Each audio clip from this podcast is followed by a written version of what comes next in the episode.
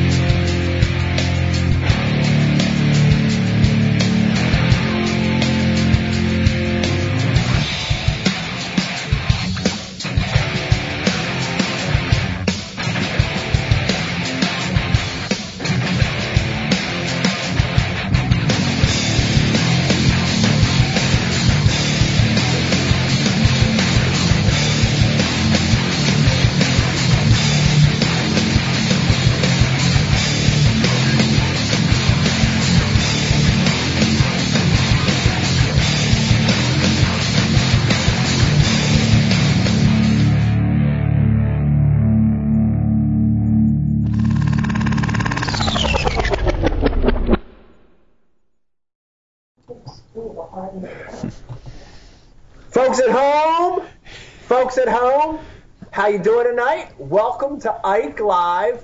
Man, this is a very, very, very, let me say one more time, very unusual situation because we are broadcasting live not from the Ike Live studios, but we're live here in Texas at the world famous Rabbit Ranch. Rabbit Ranch, everybody. Rabbit Ranch. Rabbit Ranch. Uh, you wouldn't know we're in the Rabbit Ranch based on the giant fish in the back. That is a largemouth bass, by the way. That's a, a replica of the world record that uh, Futsumakutu caught over in Japan. That's quite a fish. Yeah, well, you know, Futsumakutu caught that on a, uh, what was that, one of those spy baits. Uh, but uh, we are at the Rabbit Ranch. Uh, sitting to my right, you're going to notice uh, my beard is more sexy, but I think his entire look is a little more rugged than mine. Sitting to my right, Pete Gluszek. How you doing, tonight, Pete? Good man. This How is, are? I'm good. This is weird being here. in Texas. Yeah, I mean, being here, me and you here, and the knuckleheads there, I know. it's a little separation anxiety. Well, why is. Texas weird, Pete? Who? Why is Texas weird, Pete? When Mike said this is a little weird, you're like, yeah, we're in Texas. What's wrong with Texas? oh, I'm not wrong with Texas? I'm not cracking on Texas. Take it easy. It's weird that we're here, satellite. Right. The guys are home, just like you're saying. It's just kind of weird that we're so far away from you guys. I'm just looking. I'm used to looking at Dave's mug when he's cracking on me. Right. Right. Right. It- I know that's weird. I mean, his head's so big and it's nowhere to be found in the screen whatsoever. How's that possible? Uh, let, let me uh, let, let's go around the room here and uh, talk a little bit about the show tonight and the guests. Uh, we've got uh, a, a, a nice cast here at the Rabbit Ranch, and sitting behind me, and he's he's going to be a big part of the show in a second here. But Dave, pop your head in here. Go, go right in the middle of us there. Ah. All right. All right, well, we lost Pete and Mike for now. Want to get them back on the phone, Brian? See if we can dial them up on the phone. Yeah, I'm, I'm on it. So what we have in store for you tonight, we got Mike McClelland calling in. We're gonna have uh, we're gonna have we're gonna have the champion. We're gonna have Lane calling in. We're also gonna have Dennis Tietje and Kernan live on the show talking about the disqualification and the protests subsequently filed. So it's going to be an interesting show. We're gonna we're not going to pull any punches. I mean, no no holds barred. We're going to ask every question that the fans have been sending us to ask. And don't forget to IM in your questions, and uh, we'll ask them as we go. Yeah, thank you. Exactly. Please, if you see that we're missing something, please IM in, and uh, we'll be. Both anglers are going to be more than happy to answer your questions. They really want to clear this up, and uh, we'd like to get to the bottom of it and find out exactly what happened. How we making out, Bry? On saving me?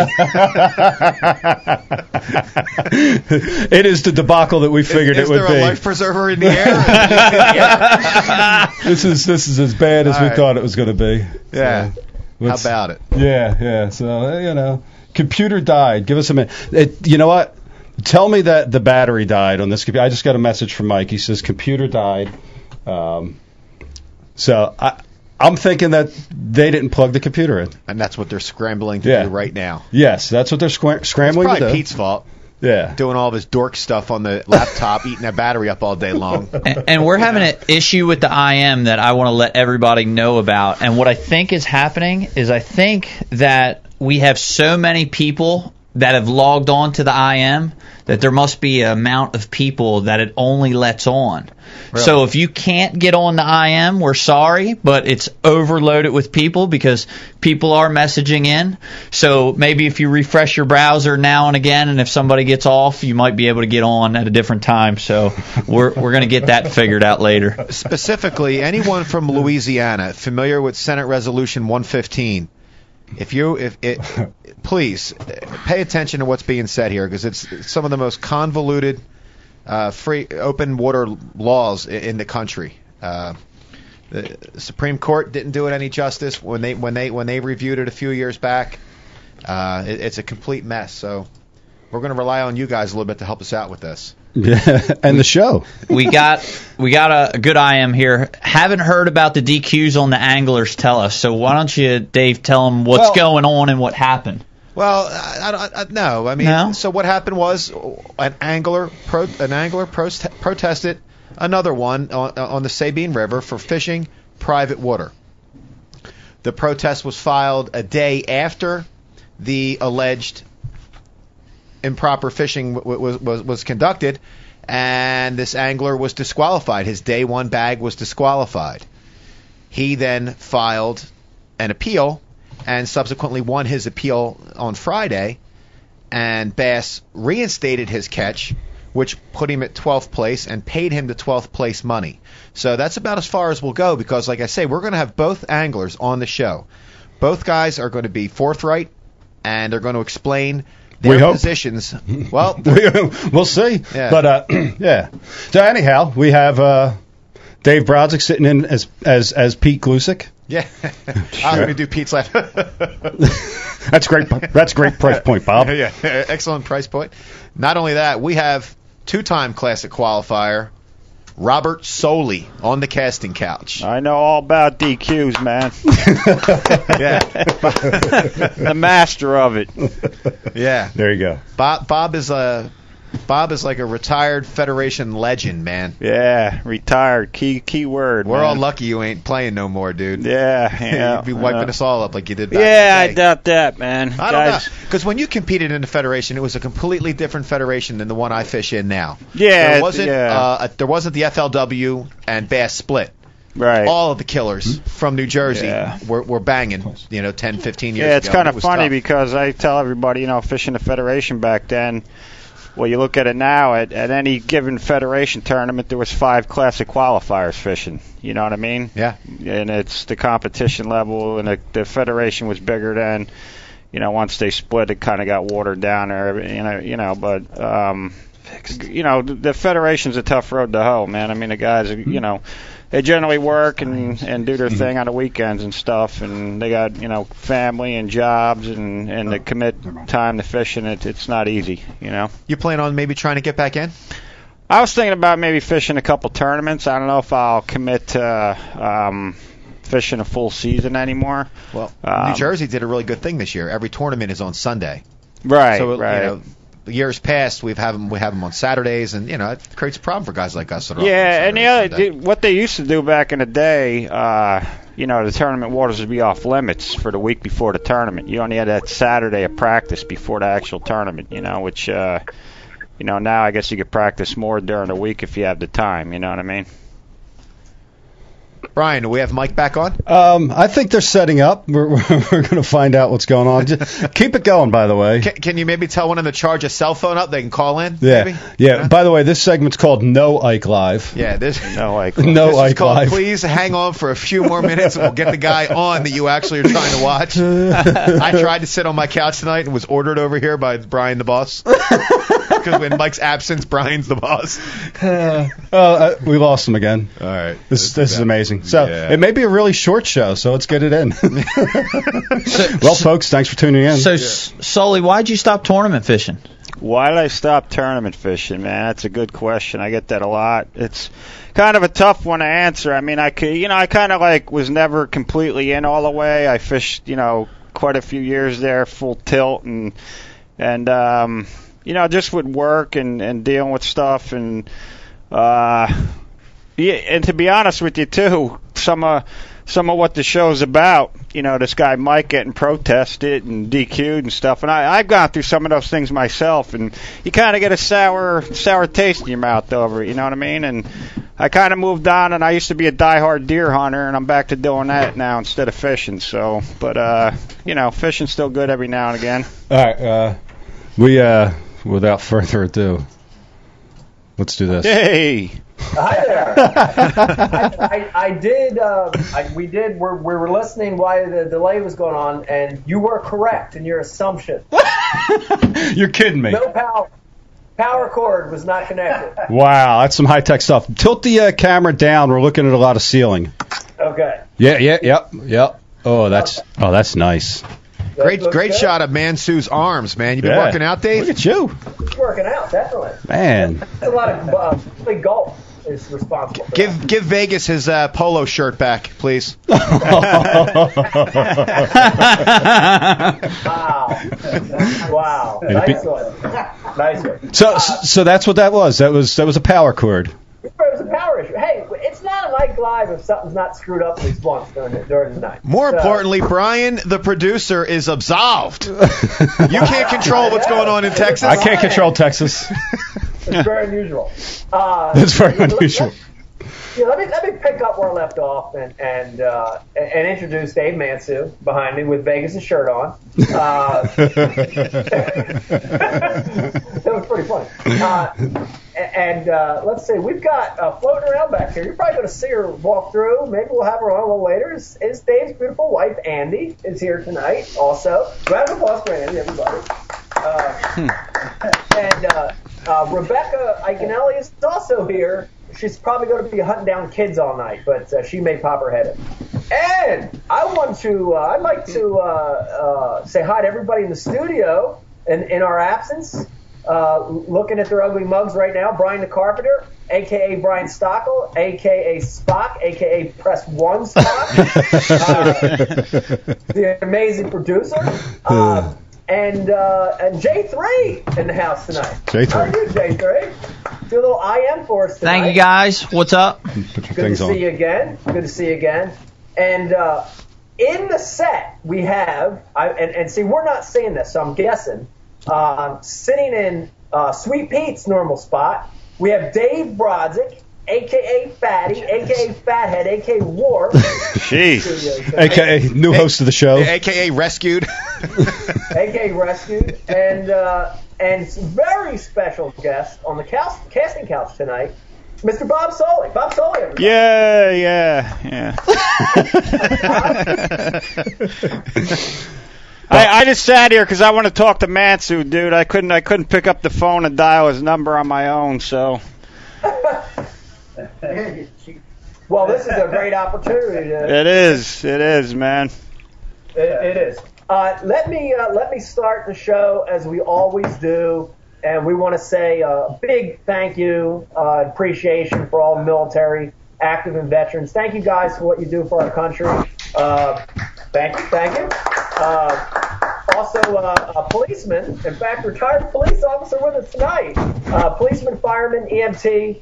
Thank you guys. We, we appreciate you. We really do. It's amazing. We've got. I'm gonna, I'm gonna. I know I use this word a lot, but I'm gonna switch it up a little bit tonight. I normally say. Must be his computer. Normally say dynamic. I'm going to say this one. Said he couldn't hear We have a stupendous, stupendous show tonight. Very controversial. once again. Controversial, stupendous show tonight. Uh, we've got a lot of really cool topics we're going to go over. So I want everybody watching tonight. Stay tuned for this whole show.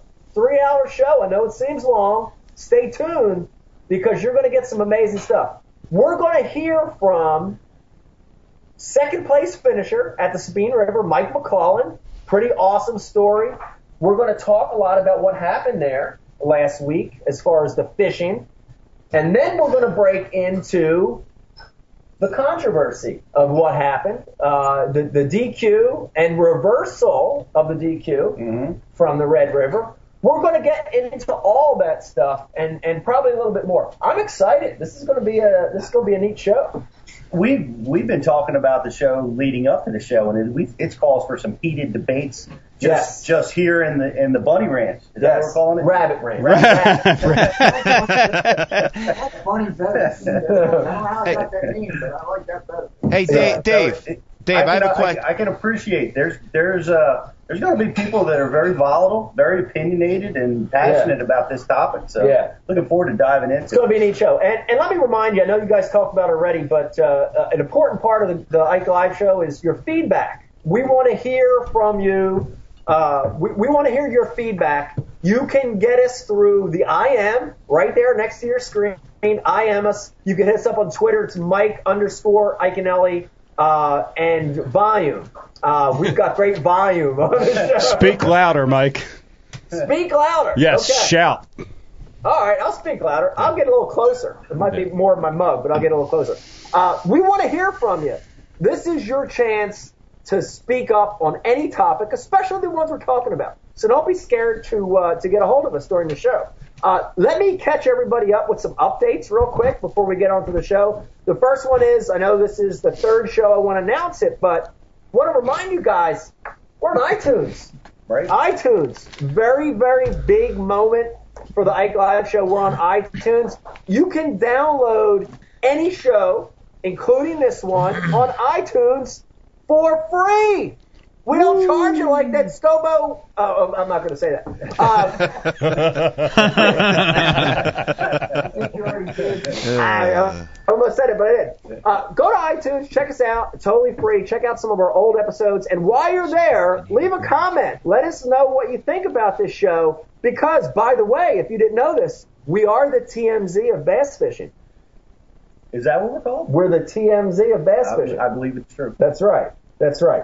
Uh, let me also tell you that um, good friend of ours, Mark Jeffries, over at Bass Zone, uh, Bass Talk Live, another great podcast. He's got this amazing thing, 20 feet deep, documentary style uh, video, and and I was I was uh, fortunate to be part of the first one. He's got a new one coming out, Pete, I heard. I, on Monday. Mhm.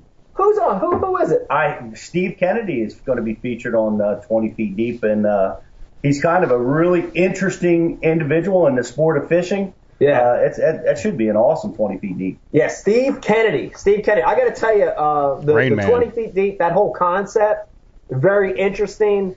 And for me, I can't wait to find out about uh, Steve Kennedy. He's he's an interesting dude. He's an amazing fisherman. He's smart. He graduated like at the top of his class. Was it Auburn or, or Auburn? A, a- engineering degree. I mean, this dude's smart, but he doesn't think like like we think. He's using rods from like the 70s. Um, he's tying like an overhand knot. His hooks are rusty. I got to know about this guy. And yet kind of anti-sponsor. Anti-sponsor. Absolutely. Unique. Very unique. In a sport that costs $85,000 a year to compete in, Yeah. Steve is Steve is not soliciting any sponsorship. And beside the What's fact Hackney- though, What's Hackney's Greg Hackney, com- comment? about, I don't know. Steve Kennedy is like a goose. He wakes up in a different place every. Steve Kennedy's like a goose. And I want to let everybody know, you're going to find out in the 20 Feet Deep episode, but um, Steve Kennedy does have one sponsor logo. It's actually tattooed on his ass. It says Konami. Uh, I saw it. He was in the sh- shower at a campground. I saw it. It says Konami right across Steve's ass. That's hot. Um, outside of that, he doesn't have any sponsors. Um, l- let's keep going here. What, Brian, I I feel like I'm doing all the talking tonight. What do you? What do you? Is is there anything important going on there at the studio tonight? Anything I should know about? Turn the heat up, dude. It's freaking freezing in here, man. Hair on your head. Yeah. Stand up when you're talking to me, guy. There's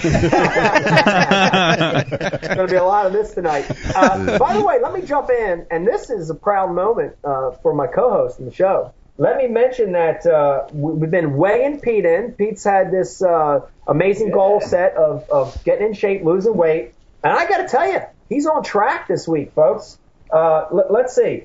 We had him at uh, 251. went up Holy to cow. 255. Let me say skyrocketed. Skyrocketed. to 255. uh, down to 248, down to 246, and as of I think, 9 a.m., 8 a.m. this morning, Mike.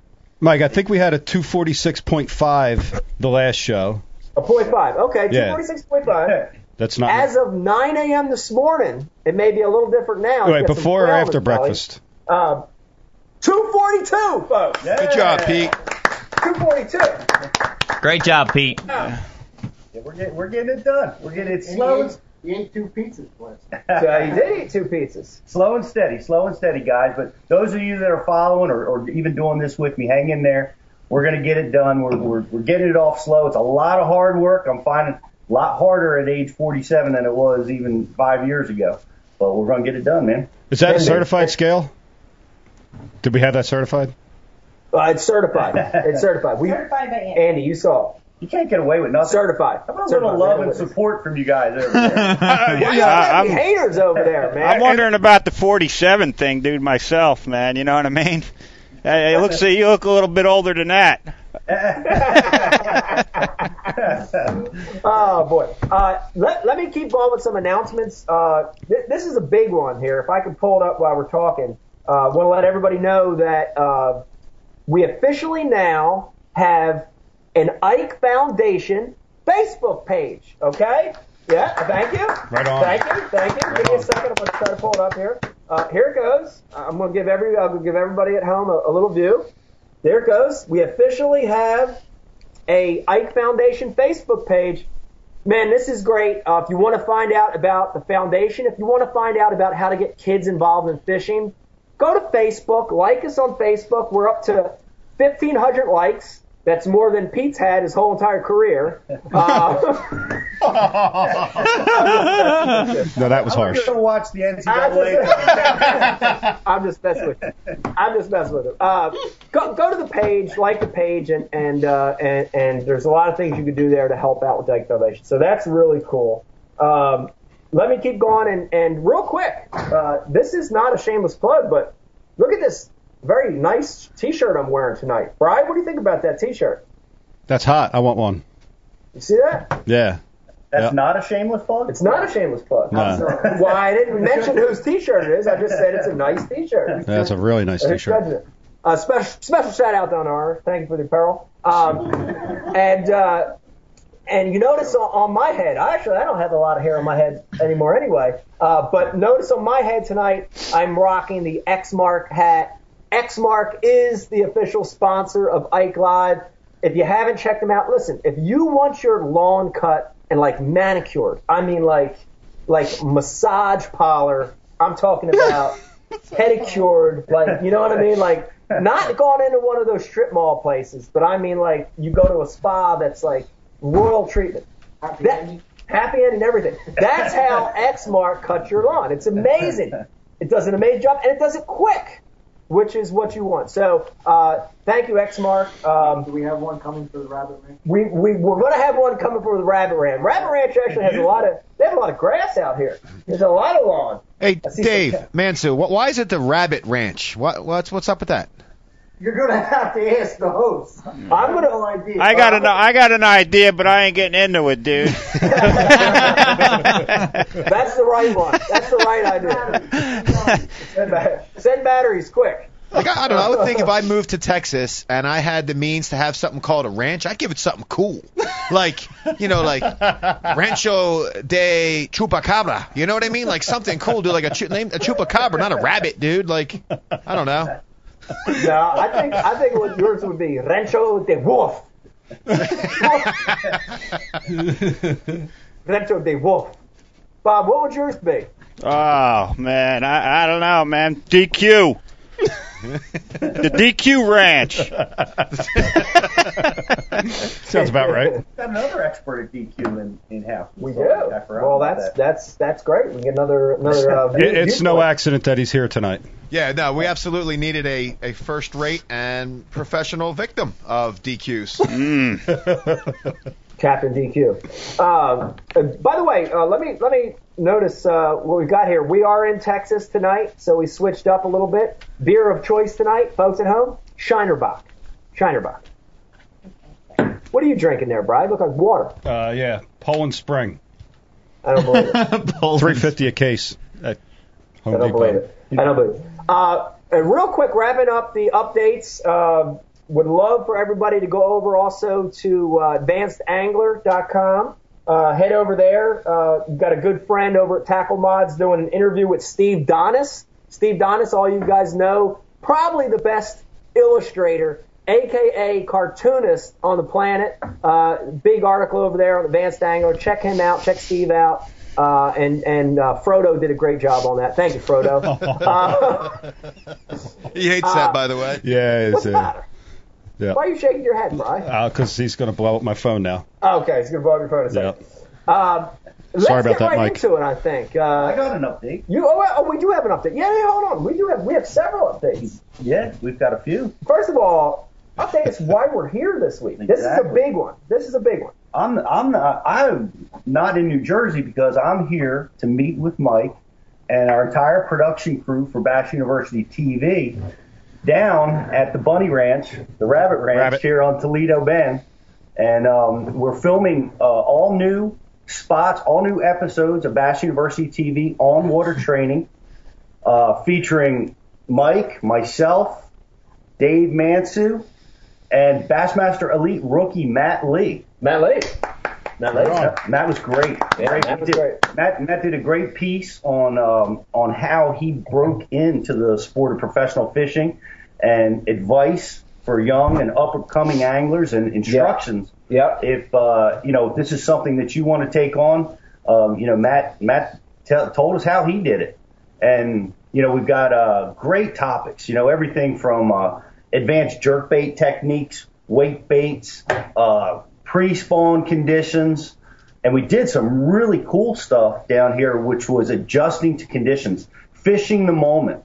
Uh, we talk about it a lot, but here on Toledo Bend, we had a massive rainstorm. The water came up, and then it's so it's dropping. again? It's Yeah. dropping. It's moving these fish all over Yeah. the place. Yeah. And uh, it, it required a big adjustment, and we talked a lot about that on how to react to this rising and falling water, which has got to be some of the most challenging things you can face in fishing. So uh, Yeah. all that stuff is on ba- is going to be on Bass University TV. Check it out at thebassuniversity.com. You can subscribe there. These videos are going to be launched every week from now through the end of 2015, Yep. and in addition to our in classroom seminars. It, it was great stuff. I got to tell you, I, I was there for two or three days of the shoot, and uh, we got some amazing stuff, amazing footage. And if you subscribe, you'll get to see Pete catch a pound and a quarter spot on a shaky head. So Ooh. I called it the Giants. pretty groundbreaking. Uh, you're going to want to tune into that. It was a big spot. I mean, it was a fat spot. You know, you come to Texas to catch a pound and a quarter spot. I mean, that's I tell you, one of the coolest things was when you caught that spot, and it was a big fat Ah. spot.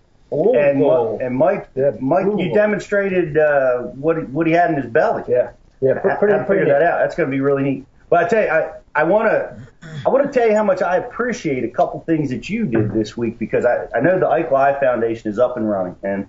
The, the deal is to take kids fishing, get them exposed to the sport. But I got to tell you, we had cameras running. We had an entire staff producing Bass University TV.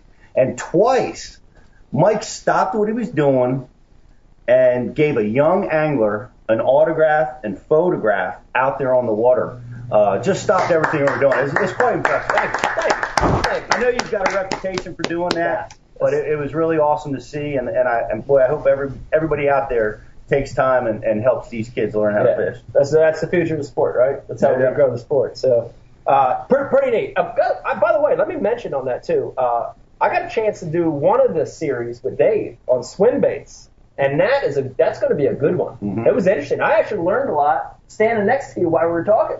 So you're going to learn a lot for sure. That was It cool interesting because a lot of swim, a lot of soft uh, plastic swim bait stuff, but you talked about hard, hard swim Yeah, baits. broke it in The way we split it up really worked well. Yeah. Really worked well. I think people are going to really enjoy that. Yeah, yeah, it's good Yeah. Hey, stuff. Mike. Don't, for, don't forget the piece we did on how to deal with a with a partner that you hate and can't fish. Wow. Remember how that guy used to fish with him? Oh yeah, Bob Sully is going to want to subscribe to that. Fifteen dollars a month, Bob. I'm in. I'm in. yeah, talk about. Let, let- let me let me mention this. We're here in Texas. I don't want to rub it in for you guys. Then don't. It's beautiful. I mean, it's in the 80s, 80s high 70s, 80s, sunny. Mhm. The fish are spawning. I mean, what do you what do you got at home? Freeze, freezing cold, man. 45. 22 this morning. Oh, ooh, Ouch. ooh, ooh, not not good, good. No. not good. Now you know why I moved. All right, well let, let, let's uh, let's let's keep the show going, and I want to let's jump right in and talk about uh, Sabine. Let's talk about Sabine River. Yeah, let's get Uh, let, us let's talk about the Sabine. Um, you know the Sabine River. By the way, for those of you that don't follow the Bassmaster Trail uh, minute by minute, uh, Sabine River was last week. It was the first BASS Elite Series tournament of the year.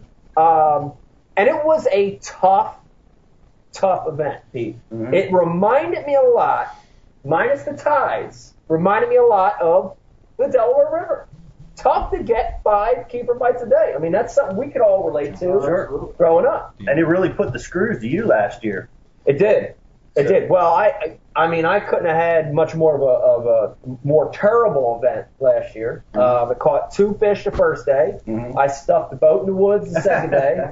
Still had an hour to fish after I pulled it out and, and caught zero keepers second day. So disastrous start to the year for me. Um, the last time we were there. This year, a 30th place finish. You know, I'm happy, a little disappointed, but happy. Um, I got to tell you, this is interesting, is that I had five keeper bites the first day, caught five. I had five keeper bites the second day, caught three. I had four keeper bites the third day, caught three. If you give me back those three keepers, and they were all in the two pound range, you add six pounds to my weight, I'm just outside the top 12. I'm 15th or 16th Wow. place. And that hurts a little bit. You know what I mean? Sure. I, I double my standings had I landed those fish. Uh, On those tough tournaments, every every ounce moves it, you up it so hurts. far. It hurts so bad. When you see a two pounder come up and throw you, it just it, it just hits you so hard. Uh, and, and every ounce in those events really hurts. But I want to bring something up real quick. We'll talk a little shot. Is you know I was flipping, and in the flipping presentation you hardly ever lose them. But last week I did because they were spawning. Have you had that happen to you where where the, Yeah. you know those fish are spawning, you're on that flipping bite and you just lose some? And that's the nature of the beast, right? The, a spawning fish doesn't commit to the bait like a feeding fish does. Right. Spawning fish is knocking that bait. He's trying to kill it, maybe move it off his bed. He's fighting it by one of the appendages on the bait, just moving it around. And uh, yes, and he, and he has it in the front lips of his mouth. Usually, he's not taking it to consume it. Right. So off, you know, that's that's what happens. You you lose a high percentage of those fish. Yeah. It, it was so frustrating because I started second guessing my hook set, you know, and they start running away with it. I let them take it and I would put everything I had into them and they'd come off. And then I started just kind of pinking them a little bit and I caught a couple and I thought, well, now I've got it figured. And then I pinked one and that one came off through. so, uh, fr- frustrating, you know, But good start. But, but, but a good But start. very, you know who else had a good start? Uh, the Lee brothers.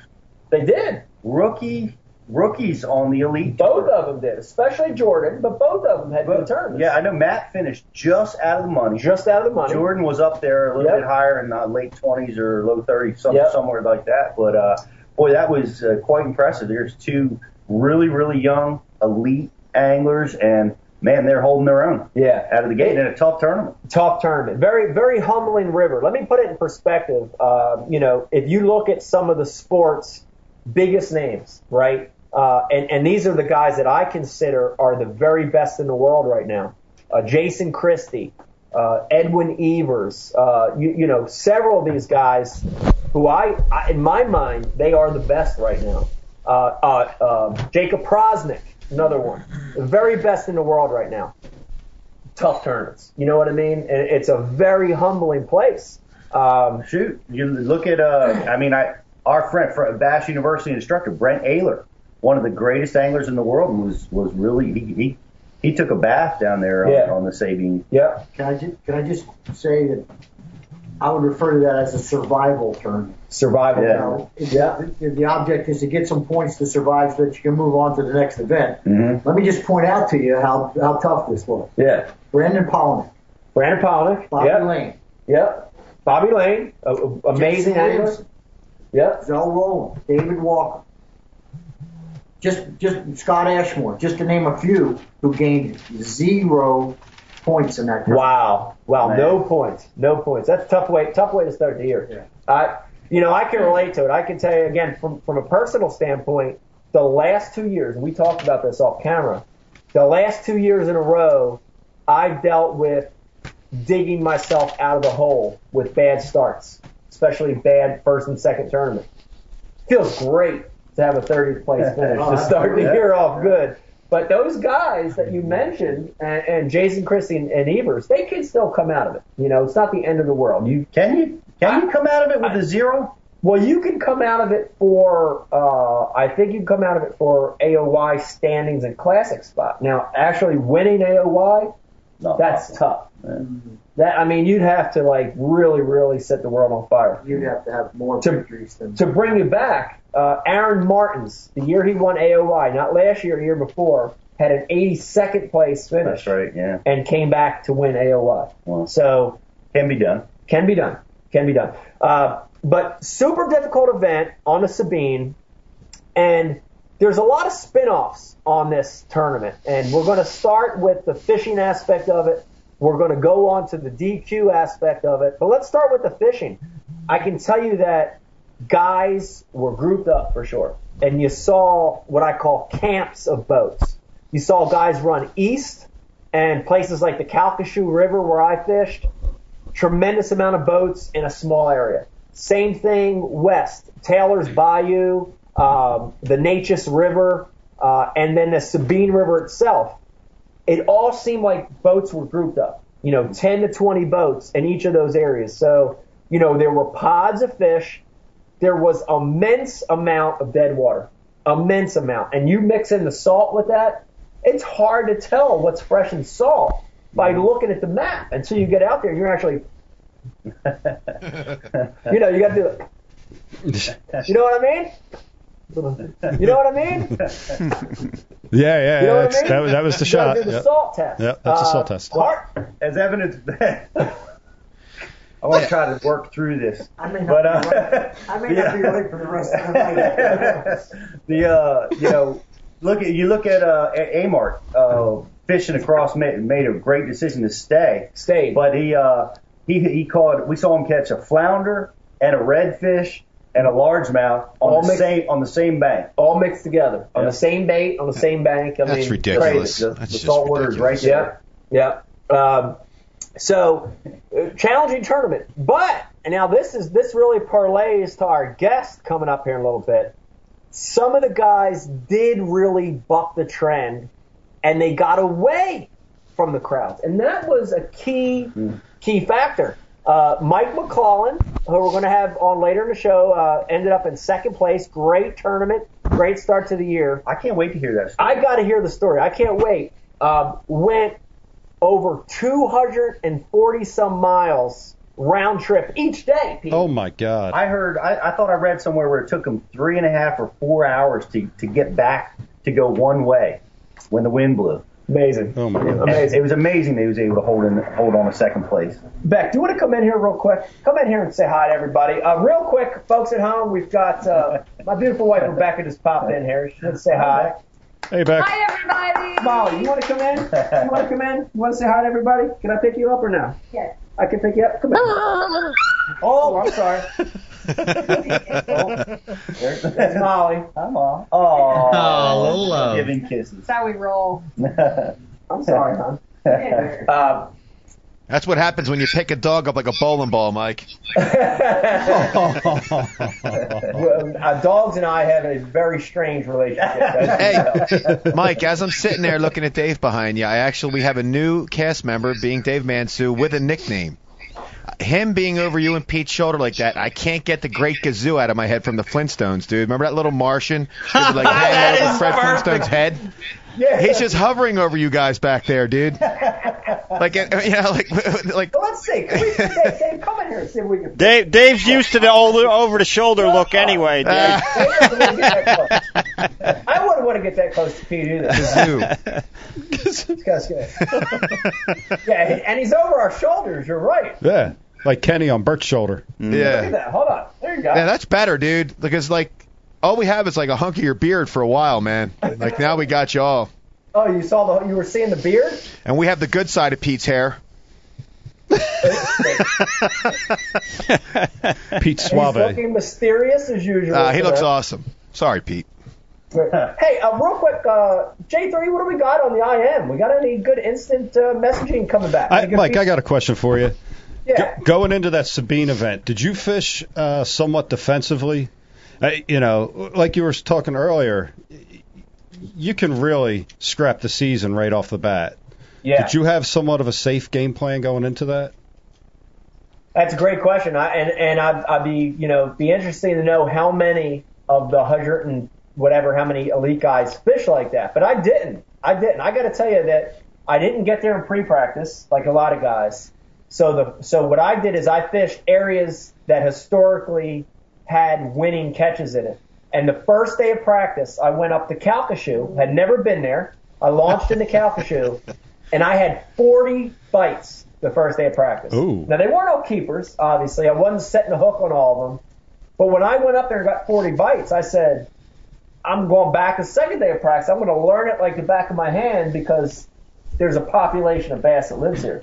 Unfortunately, about 25 of the guys all, Right. all found the same fish, so we split them out. Yeah. But uh, you know, in hindsight, I I don't I didn't fish defensively, and I really felt like I had a shot to top 12 there, and and I did. You know, if I'd landed right a few there. more of those keepers and had one or two more bigger bites, I would have been you know right there in the mix. So It, it's amazing that, like you said, the, the area is huge.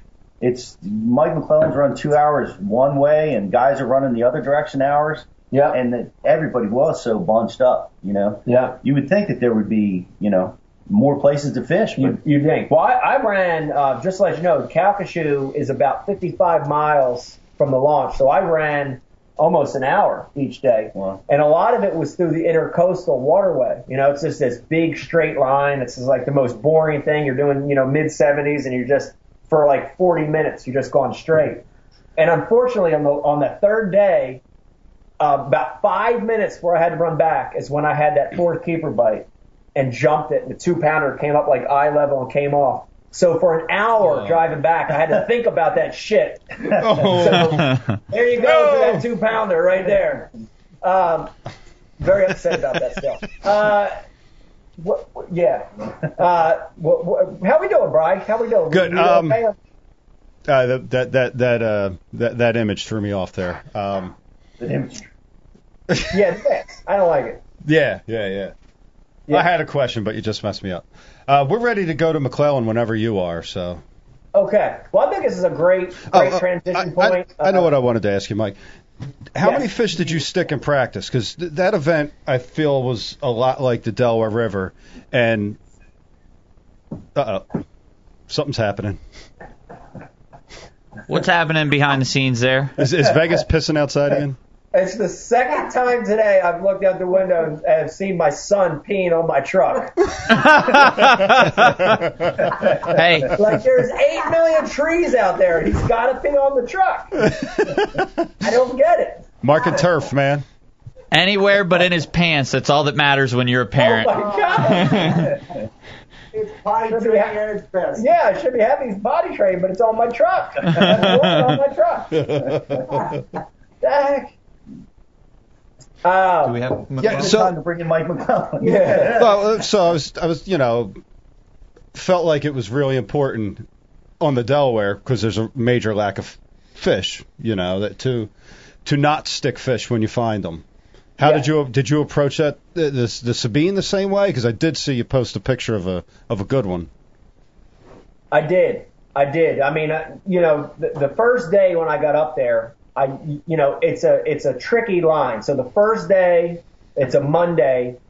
You're Tuesday, Wednesday. You're three days away from the start of the tournament. So the first day, even if I got 40 bites, and I stuck about a dozen fish that day, and I ended up catching two or three keepers, and the other eight or ten or so were non-keepers it was important for me that first day to stick a few because I don't, I didn't know that fishery. I don't know the Calcasieu. they could have all been 12 to 13 and a half inches. It would have done me no good. So I wanted to see a few. One was a good one. One was almost like three and a half pounds. Uh, so that gave me confidence. From that point on, the second day of practice, the third day of practice, I never caught another one in, in practice. So a very similar strategy to the Delaware, uh, with the exception I wanted to see a few the first day just to make sure they were keepers. I got you. Yeah. Well, I could tell you something that we we or someone we're not having on the show today is uh, is Chris Lane. Oh, that's we might we might he might call in later. He might call in later. He might crank us. He might Yeah. crank call. Yeah, he's at his He has a- daughter's birthday party today. Yeah, he's at his daughter's birthday party. But we were talking about it, and um, the one thing that uh, you you said that really uh, is get is true about Chris is he makes and he's he's getting a reputation for making incredibly good decisions under extreme pressure, and um, and that's a very unique that's a very unique trait. I mean, it, it's when when you add pressure, you're going to find someone fold, or Yeah. or or you're going to find another guy, a champion, somehow finds a way to get better. And Chris just keeps winning and winning, and he, he sure did it on, uh, especially on the last day of that tournament. Yeah, it seems like when he gets in those situations, his confidence is boosted. It seems like he's fluid. To me, you know, from the outside watching it, he's fluid on making changes. That's an amazing quality. Uh, you know, to just be able to change on the last day like that after he spent three days in one area, giving it up and go to a different one to win the event. That's amazing. And the thing that I want to mention, we talked about this, is he's a great closer. You see a lot of guys like Chris, you know, lead tournaments and end up second, third, fourth, respectable. Mm-hmm. But if he gets in that lead, he's very dangerous. He's a closer. because you can it, you can fold so easily. So many guys it happens to. You have the lead going into the last day of the tournament. Some guys don't even want the lead going into the last day of the tournament Right. because of all the pressure Yep. that comes with it. Yes. And uh, it's hard. You, you see guys fish defensively, trying to hold on to the win, fishing differently, and uh, Yeah. and Chris, like you said, he he seems to make the exact right decisions at the right time. Yeah. One of the best closers in the business. Great closer, great closer. And we may hear from him tonight. Uh, Chris, uh, if you're watching, uh, happy birthday to your daughter. I know it's her birthday today, so happy birthday to her. And hopefully we hear from you. If not, great tournament. Uh, joining us now No, I got via phone, Let me call him, Mike. um, and we're going to find out. I'm not sure where he's at. He might be at home. We're going to find out in a second. Joining us via phone, the second place finisher from the Sabine River Opening Elite event this year. And let me mention, he had a great Bassmaster Classic, and he won an elite event last year on Table Rock. This dude's hot. Join us live via phone, aka my bell, Mike McClelland. Mike McClelland, everybody. Hey, Mac, how you doing? Doing good. Hi, Mike. How you doing tonight? I'm doing good. Can you guys hear me all right? I can hear you. How about can you hear us? I can. You're a little faint, but I know you're down there in East Texas, and things like that happen when you're in East Texas. I know, I know. But to make it even worse, we're at the Rabbit Ranch uh, with Officer Mansue, so it's even worse.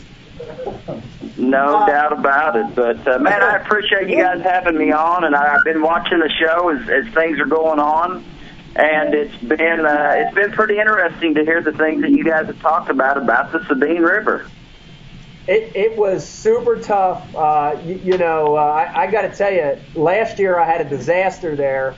So gone there this year, I had a renewed appreciation for catching a keeper in that place. it's a difficult thing to do. Uh, and and by the way, let me let me start, Mike, by saying amazing start to the year, great tournament. Uh, man, the buzz around Ike Live already. I mean, I'm looking at my Twitter feed, lots of comments, and the comment is, "How the heck did you run that far? That's amazing. How many how many miles round trip was it, Mike?" Uh, You, you exaggerated just a little bit while ago. It, it was essentially somewhere between 114 and 127 miles, depending on if I could run straight across Galveston Bay or if the wind blew, I actually kind of made up the long way around Galveston Bay and added about 15 to 17 miles onto the trip. Wow. That's So amazing. it- it What- so what uh, was the gas situation, Mike? How many times did you have to refuel? I actually was really fortunate this this year. Uh, I, I refilled twice, but it was just to top it off at the end of the day. I was running a hundred and like nine miles to where I would stop and get fuel, and and in my opinion, the best decision was to fill the boat completely up when I got there. So I would fill up when I came by the gas station. I would put about 32 to 33 gallons in. I would go fish my hour and a half, two, two and a half hours, whatever uh, I got to fish due to the fog delays.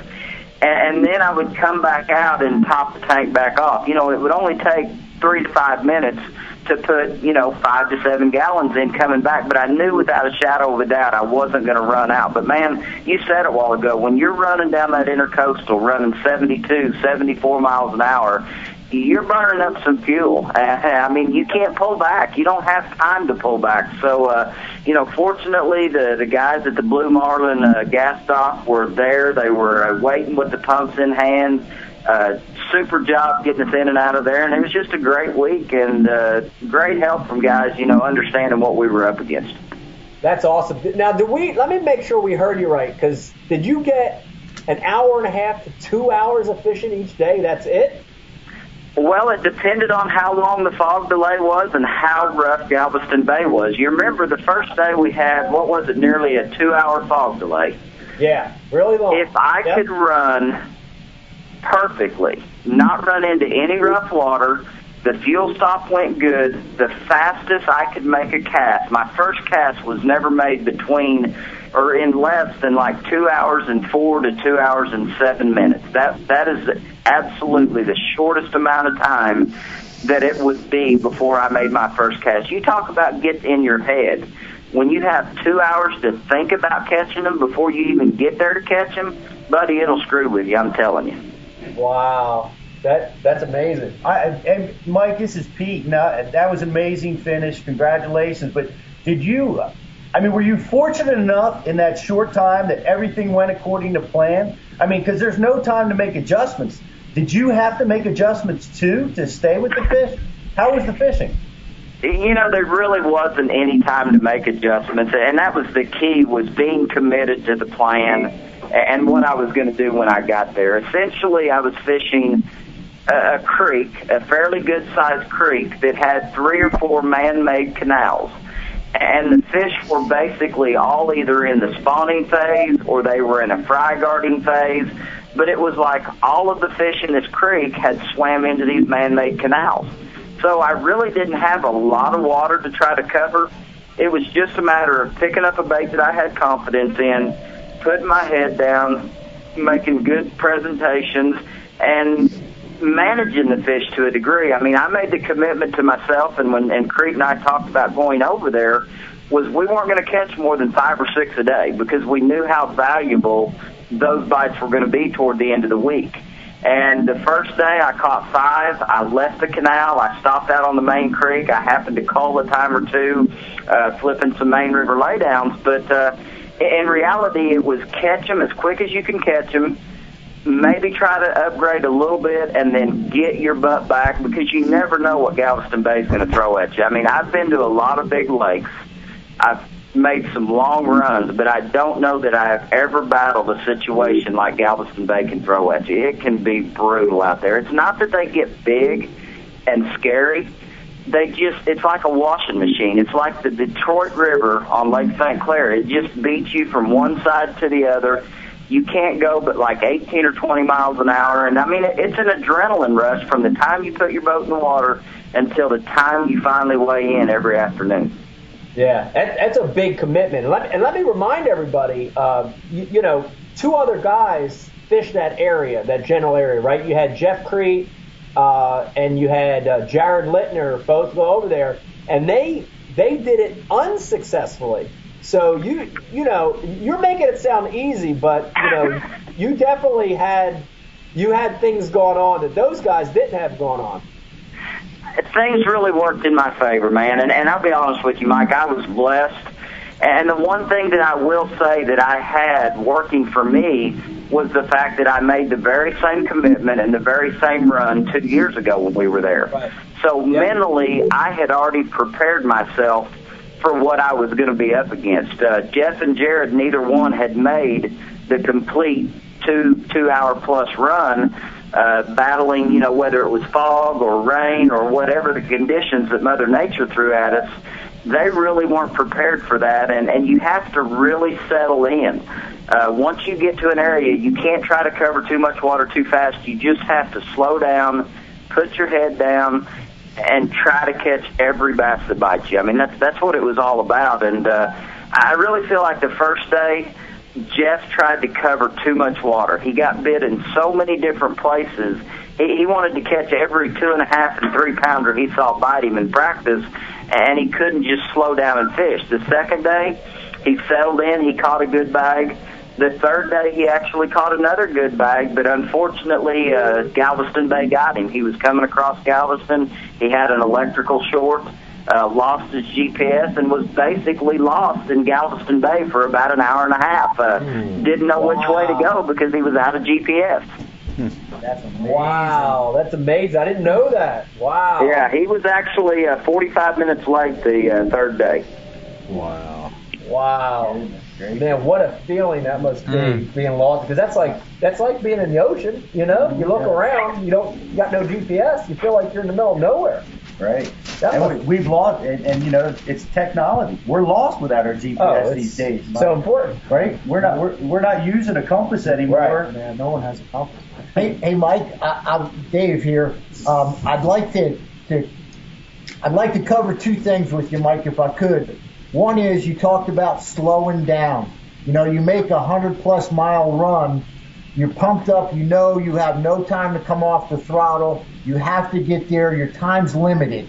What's a tip that you could give to us on how to slow yourself down so that you catch every fish that bites and you're not all jacked up, you know, and you jerk them out, of, uh, jerk the bait away from them and you just get pumped up. You mentioned that Jeff probably fished a little too fast once he got there. What, what's a tip there? And then if you could, on, on day four, you, you were by yourself making that run. What, what's that feel like knowing that you're over there all alone and there's no one to save you if something happens? Yeah. You know, the first part of your question, Dave, one thing that I've learned, and, and I probably the time that this really came into play was back in 2005 when I won the Open Championship on the Alabama River. Uh, typically, anytime I start a day off, whether I've had bites in practice doing it or not, I like to start with a moving bait or reaction bait because I feel like if you pick a moving bait up, you pick a reaction bait up, you kind of get a little bit of that adrenaline out of your system. You know, I'll pick a, a War Eagle spinner bait up, a War Eagle buzz bait, a swim jig, something to to really just kind of work out the kinks. And, once I make eight or ten casts, if I'm unsuccessful, if I don't get a bite, then I kind of pick it up and I, I pick my flipping stick up, and it's just like, okay, you have got to slow down. And I feel like if you don't take that opportunity to kind of burn some of that adrenaline really quick, you can fish too fast all day. I generally uh, power poles were a huge deal for me this week. When I would pull up to the right piece of cover, whether it was a lay down, uh, an overhanging limb over the water, somewhere where I felt like a bass was spawning, I would put my power poles down and I would pitch at that piece of cover until I absolutely did not think there was a bass there. And many opportunities came where I might pitch at something four or five times before I finally got the fish to bite. But once you caught the first one and realized how fast this deal comes together, it makes a huge difference. I mean, Major League Fishing has been a huge deal in the way I look at bass fishing today versus the way I looked at it 10 years ago. When you see that so often a guy that wins an event wins it in 20 or 30 minutes and not the whole day, it makes you change your whole outlook on how you go about fishing a tournament day. Great point. Uh, that's, that's a great point. And, you know, I, I, I've been in those situations before, and the reason I ask that question is I, I really don't know how to slow myself down. But what a great tip on picking up you know, a moving bait and kind of burning some of that adrenaline off real quick so that you can gain your composure and fish the way you know you have to.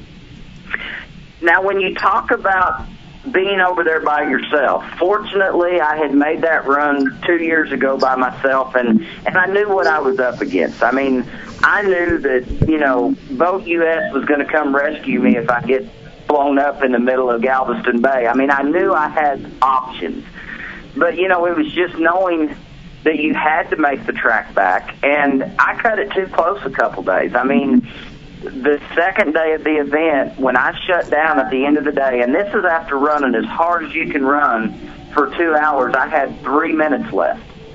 The third day of competition, I actually left 20 minutes earlier, thinking I'll get back with no problem. Galveston Bay showed up. Uh, she blew a little bit that day.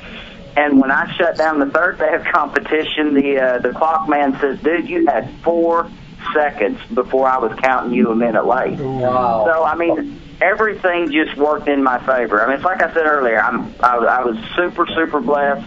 Good Lord was looking out for me, and everything worked out.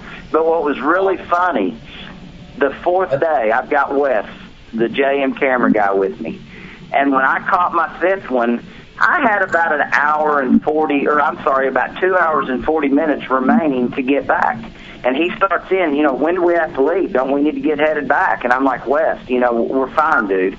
And uh, so then I call once, and, and Wes is like, "Do we not need to get going?" You know, and it's like, "Wes, I need to catch one more. You know, I've got a shot at this." And uh, you know, he was more stressed out about it than even I was, and uh, I actually left uh, with like two hours and I think 42 minutes the final day to get back in. And I actually got back in like 25 minutes earlier. I had some time to burn, you know, once I actually got back in. But, uh, dude, you just don't ever know what you're going to be up against. The barge traffic, you know, that's another thing we haven't talked about. It's one thing dealing with Galveston Bay.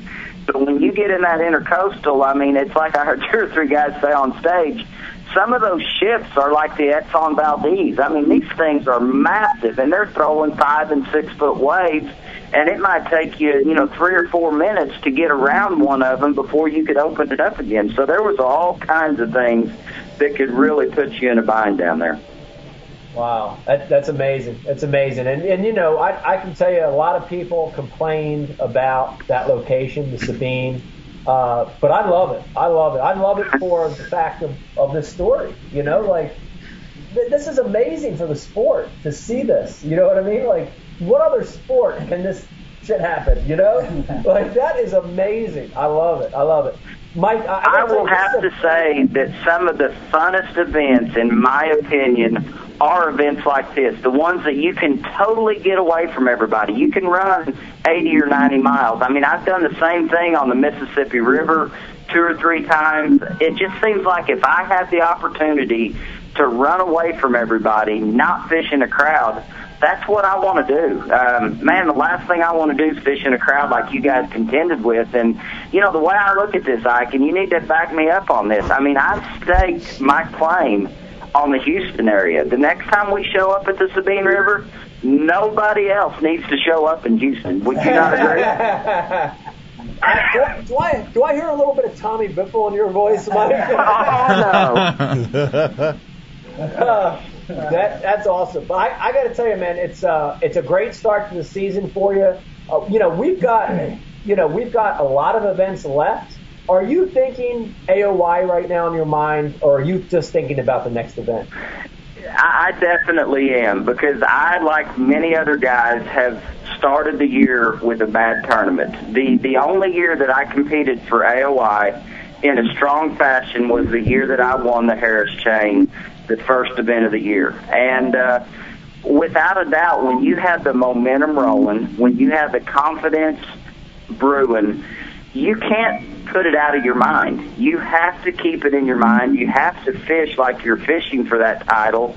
And however the year ends up, I'm going to know from this start it's my best opportunity in a lot of years to compete for an AOY, and uh, it's something that uh, has been a huge goal of mine. You know, ever since I started this uh, this career, and uh, you know, the classic and the AOY are the two things that I feel like I'm missing in my career, and uh, I'm going to give it everything I got this year. I'm going to take some risks.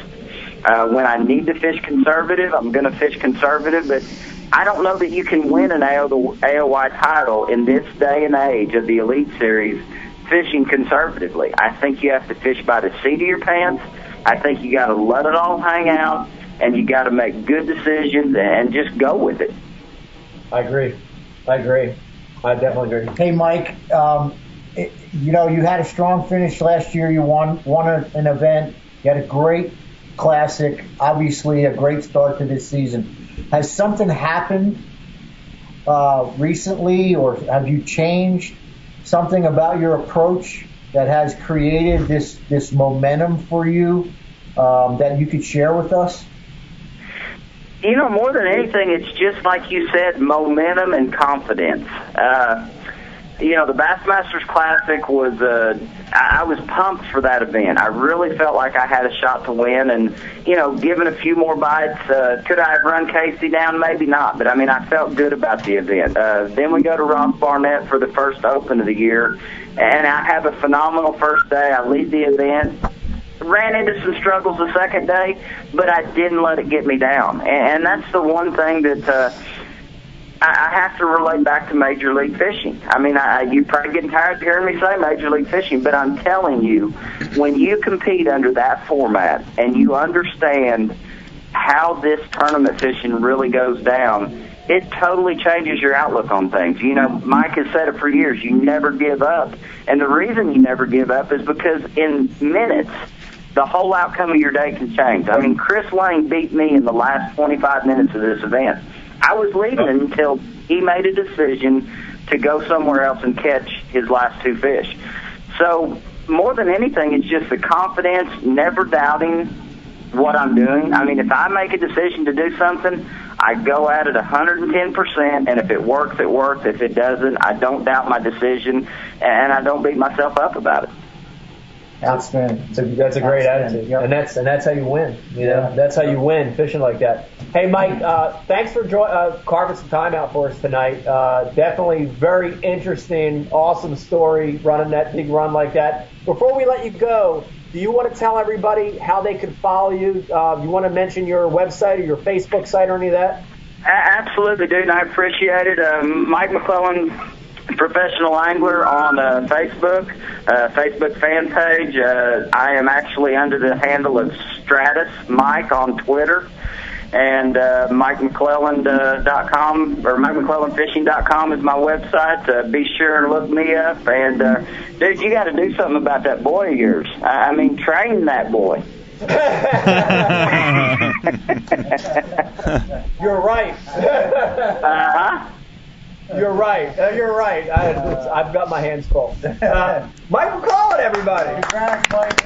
Appreciate it, y'all. Thanks so much. Always been one of the classiest, most respected guys on tour. That's true. Thanks, Mike. We, we appreciate Thank you, man. Appreciate it. Thanks, Have a good night, buddy. Wow. What a great story. Dude, Hey. he went to the end of the earth Oh, man. and back. Yeah. Three, Yeah. four days in a Yeah, Beyond row. the curves. That's crazy.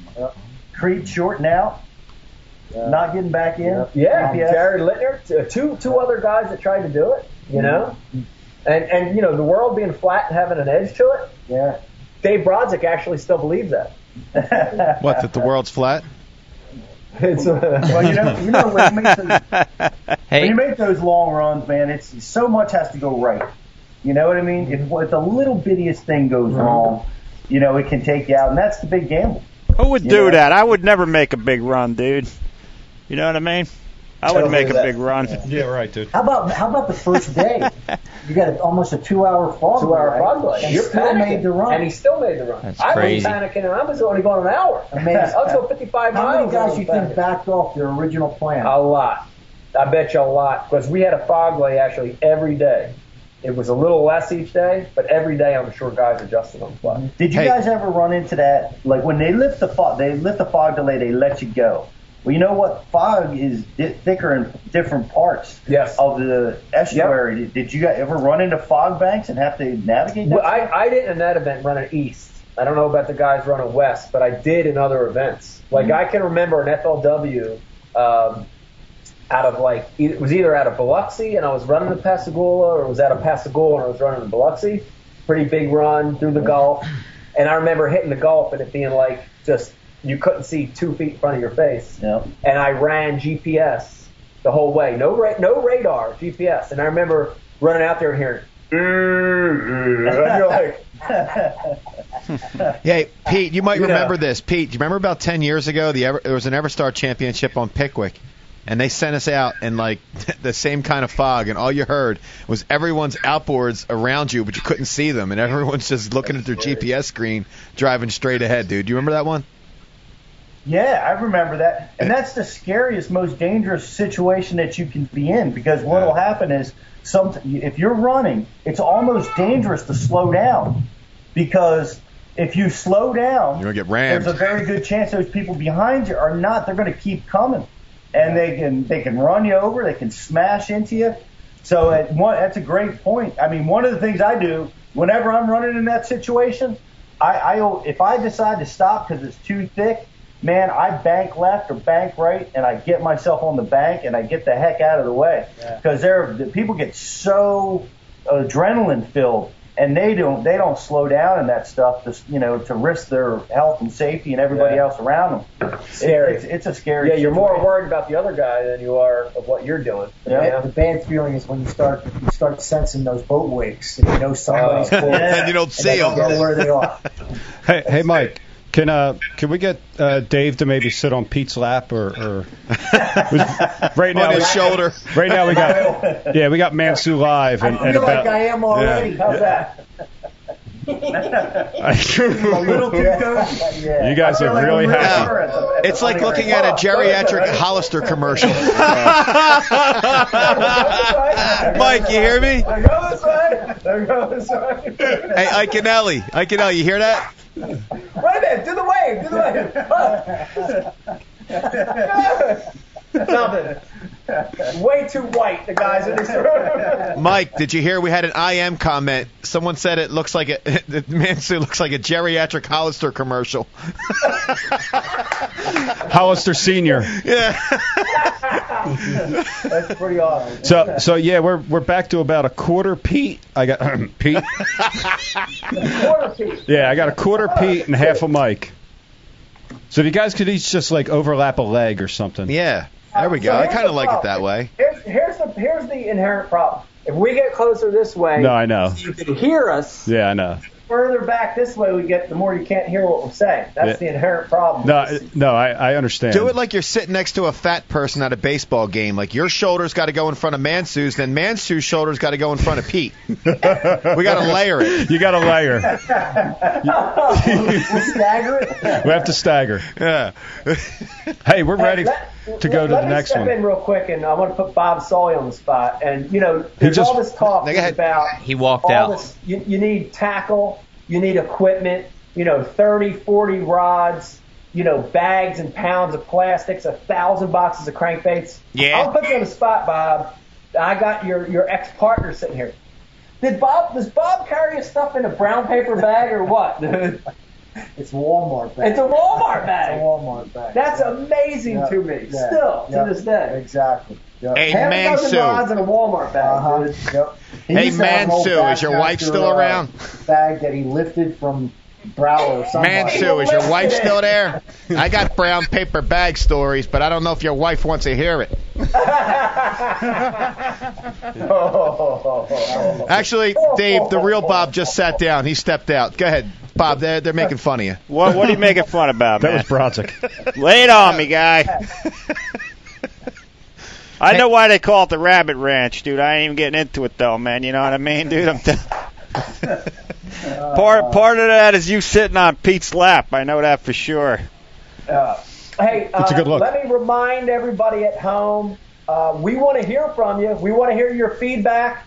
Uh, you can hit us up on our instant messaging right there next to your screen. You could also hit us up on Twitter, Mike underscore Iaconelli on twitter.com. We want to hear from you. Uh, we're we're gonna we're gonna make a shift here in a couple minutes. This is this is an I want to say this is a cool part of the show because this is groundbreaking uh, topic here. Let let me preface this next segment by telling you that no one, let me get closer when I say that.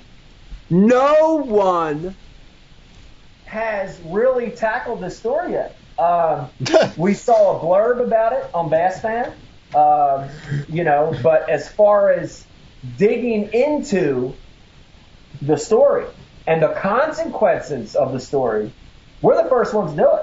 I'm kind of excited about that. I'm interested to hear the personal details um, and see what the guys think and that were involved in it. But I will tell you this: Bass Fan has updated their coverage. Okay. They have they have dove in a, a little bit and, uh, and and exposed a few more details. Yep. Um, but you know, it, there's there's a lot going on. Bass made a ruling at DQ. That's what we're talking about, Yep. right? There's been a major disqualification in another Bassmaster Elite event, and we're just the people to talk about it. Absolutely. Hey, So hey they- guys. that, that's what's going on, and uh, we're going to have the guys on that are going to be talking about it. The, it was a DQ. It was reversed. You know that that Reversed. How often does that happen? Has it ever happened? I don't think it has. It was reversed. I mean, a ruling that they made la- a week later Mhm. was reversed. And of course, we're going to talk about it. There are effects of that down the line. Every DQ has ramifications. Right. But this And one more this- than this anything one's else. No different. No, this one I is feel different, like I'm whispering in your ear. And you are. have you ever been DQ'd? Not the first time. I I have I have never been DQ'd. Oh, shocking, Now shocking. live. Do Teacher's we pet. have an authority here? I've been DQ'd. I think I own the record. How about a reversal? Have you ever had a I've reversal? I've never had a reversal. But I How many times can you been DQ'd, Mike? How many times? Yeah, I know at least twice. Yeah, I want to say Three uh, times. I, I, I want to say probably three or four over the years, Yeah. and and I and I don't take the blame for any of them. Nah. And Mike, what are the chances? Hey, Mike, We're always got to blame somebody else. It's not my fault. Mike, what would have been the chances that you arrived with four seconds to spare? They'd been like, "I'm sorry, you're late, dude." Absolutely. Oh yeah. Yeah, they'd spin the clock forward. Yeah, sorry, clock stopped two minutes ago when you were late. No, but uh, but seriously, uh, you know, this is neat because let me remind everybody, we're we're going to approach this from a very objective standpoint. Ike Live as a show, we're we're not going to uh, politically stand on any front. We're we're going to have uh, we're going to have the parties involved. We're going to let them talk. Uh, we're going to kind of expose the facts, and then there are bigger issues that we're going to uncover. And I, I'll mention those real quick, and especially the first one, which is water right issues. That's something we all need to pay attention to because that's that that affects everyone that fishes is access to water, public water, or what should be public water. That's a big issue. We're going to bring that up. We're going to talk about a lot of other stuff. This is going to be interesting. What do you think, Brian Carpenter? Woo! You ready for me to dial him up? Hey, before we dial him up, I've been trying to say this for three minutes, but you guys talk too fast. Uh, we had a guy, CJ, who I am in, A guy. and he has been listening to us since he's been deployed in Afghanistan. So hats oh, off Oh, to thanks, that. CJ. Stay safe, dude. Thanks, CJ. We appreciate your service. Be safe. What is he, a Marine? What is he? He didn't say. CJ, type in. Well, he would have told you if he was a Marine, dude. So. Bob Soley, former Marine, everybody. Bob wanted to know what branch of service he was in. Thanks, Bob. All right, so this is uh. Brian, we are we going? Friday. would you like to? Uh, I'm going to dial him up right now. Take a small break No, before we go, or do you want to go? uh, I want to go right now. Let me Okay. let me dial him now. He's telling me he's uh, trying to hang in cell phone service area, so he's he's ready to do this. Okay. All right. right. We're going to. Uh, uh, hey, let me thank everybody again for tuning in. This is Ike Live. Uh, we want to hear from you. Hit us up on IM. Hit us up on Twitter. We want to hear from you. Uh, it's exciting. I don't know what to make of what's going to happen here, but Well, it's controversial, man. I mean, you know, we just had this discussion here already, and it gets it gets heated because of the opinions. And there's two stories. I mean, there's a lot of different stories here. Yeah. You know, and uh, depending on how you look at it, um, I mean, it, it it's good for the sport. Is it bad for the sport? Is it you know? Right. Is this there? There's a lot of things here that I think are good. yeah. But you know, hey- like they, they had the the um, reversal. Hey, So they- guys, they- the they had a one cool thing- and they uh, reversed the decision. A- Anglers having a voice and being able to do that is a, a good is a, is a pretty good It's a thing. good, like, It's a step in the right know? direction. Yeah. So the coolest thing though about this, Mike, if this happened in another sport, 20 outlets would have already had the guys on and spoke to them. We are the only bass fishing outlet that are going to have both guys on and tell their stories in person and not in print. That's awesome, isn't it? Pretty outstanding. That's awesome. And it needs to happen. You know, people need to know, and, and that's how you're going to grow grow the sport. You know, it's going to advance. Hopefully, we're uh, we're part of that. Ike Live. yeah. Actually, this is a good moment for me. I'm going to take a pee break. I think I'm getting nervous. My bladder's full. Uh, He's going to pee on the truck. Hello? Yeah. hey, Yeah. hey, Dennis. Hey, Dennis, thanks for joining Ike Live, my friend. This is Dave. How are you tonight? Oh, doing good. So let's just jump right into it then. Everyone's pretty much familiar with the protest that you had filed. Uh-huh. If you would, in your own words, uh, if you care to explain exactly what transpired, timelines, and just explain to everyone your side of it, because we've heard more people have heard the other side, the side that was reversed, more so than yours. If you just care to explain it. Okay, I mean during during the the event, uh, you know, on Friday evening, um, let, let's go back to to several weeks before the event, just just so you know uh, why the the, the uh, call was made. Um, you know, my sponsor is Grosse Savanne, okay, and they own Sweet Lake Land and Oil, North American Land Company. So weeks prior to the tournament, we had discussions. Are we going? Are we going to be able to allow to fish Sweet Lake Land and Oil? Absolutely not. That's what was told. Well, Den- Dennis, who did you have discussions with? With Sweet Lake or with Bass? no, with Sweet Lake. I mean, Okay. they're they're my sponsor. So so you know over that time frame, you know they they said that that they had treated tournaments that way forever, and it was going to be off limits for anybody fishing. They didn't allow public fishing. So you know that drew the line right there. And, and when Bass made the the call that that all Miami Corporation waters and waters uh, private marsh waters that are private were off limits. They never said Sweet Lake Land and Oil, but they said any waters is not open to every fisherman is not open water. Okay?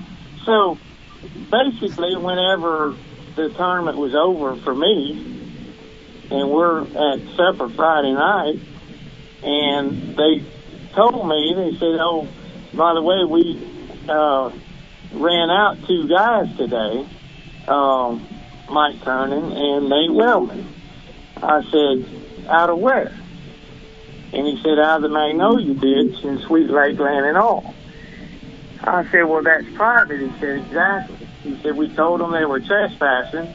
Nate Wellman left immediately, and I think Mike made a call or, or whatever to, to verify, okay? And I understand Mike's situation because, you know, he he probably might have thought that it was it was open. Later in in discussions, I see where he admitted crossing privately on land.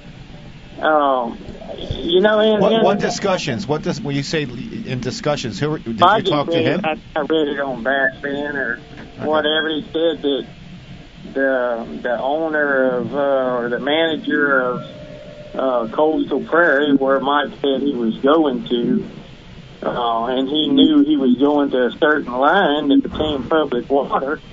Well, he had to know he was crossing private property, and in Louisiana, Louisiana law is is uh, trespassing law, and anywhere we go in the country, we have to abide by state law.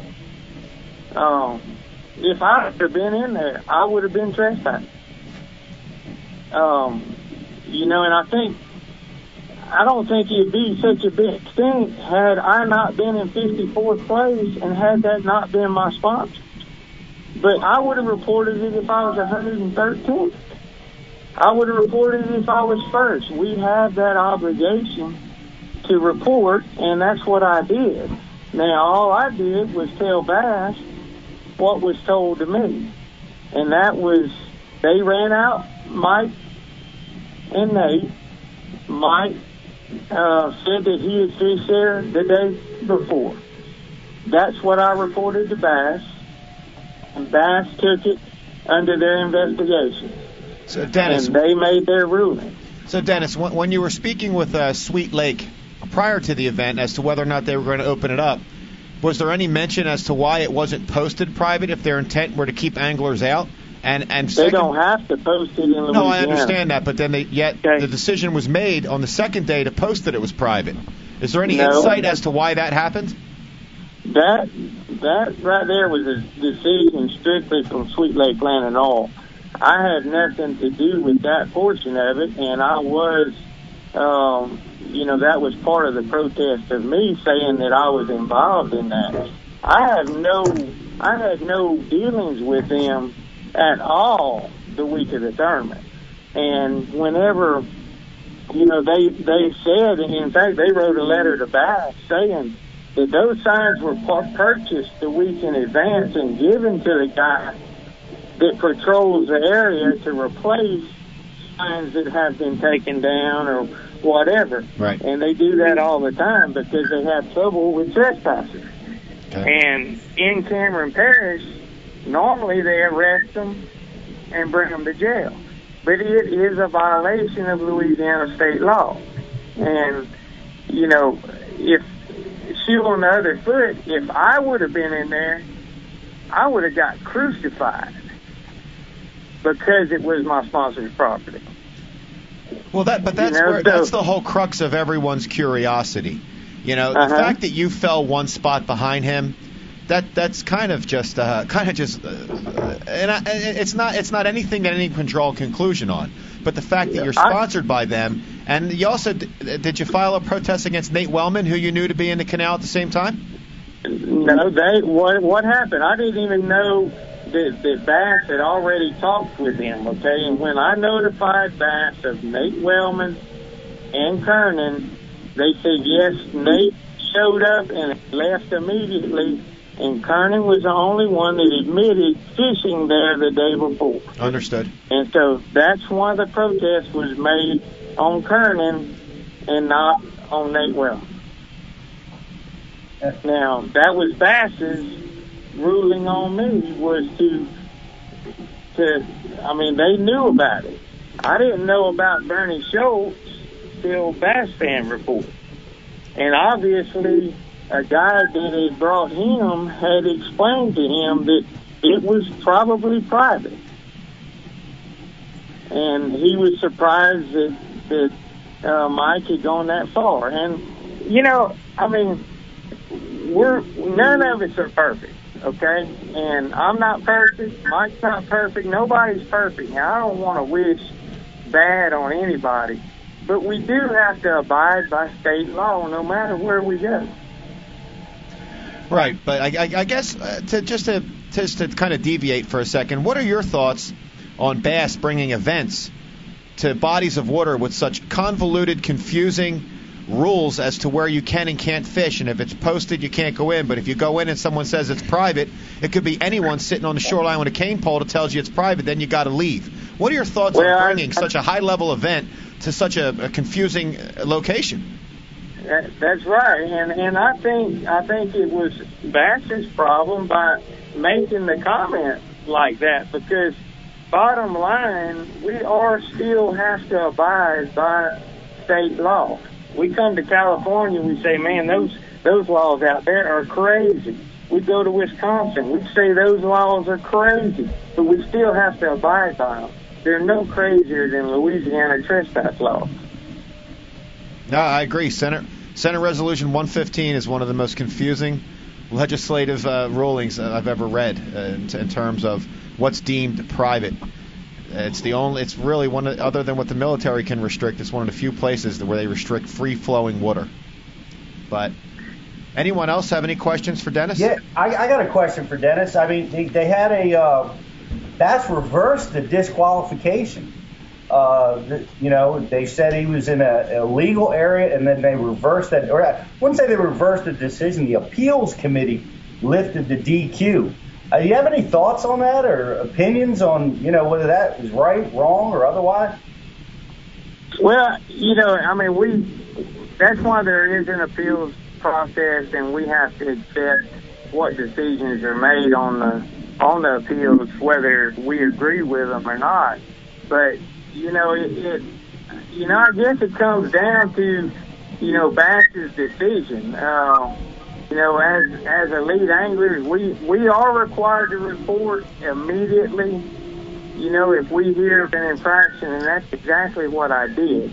Um, you know, do I wish I was in 55th? Exactly, I do, because it wouldn't be such a big old stink. But, you know, on the other hand, if anybody would have known it was public, it would have been me. I would have been in there, I promise you. But I know it's private.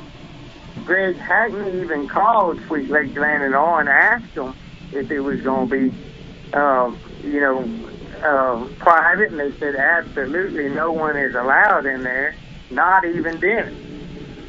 And you know, so you know, what do you do when you when you find out that that an angler is fishing on on private water?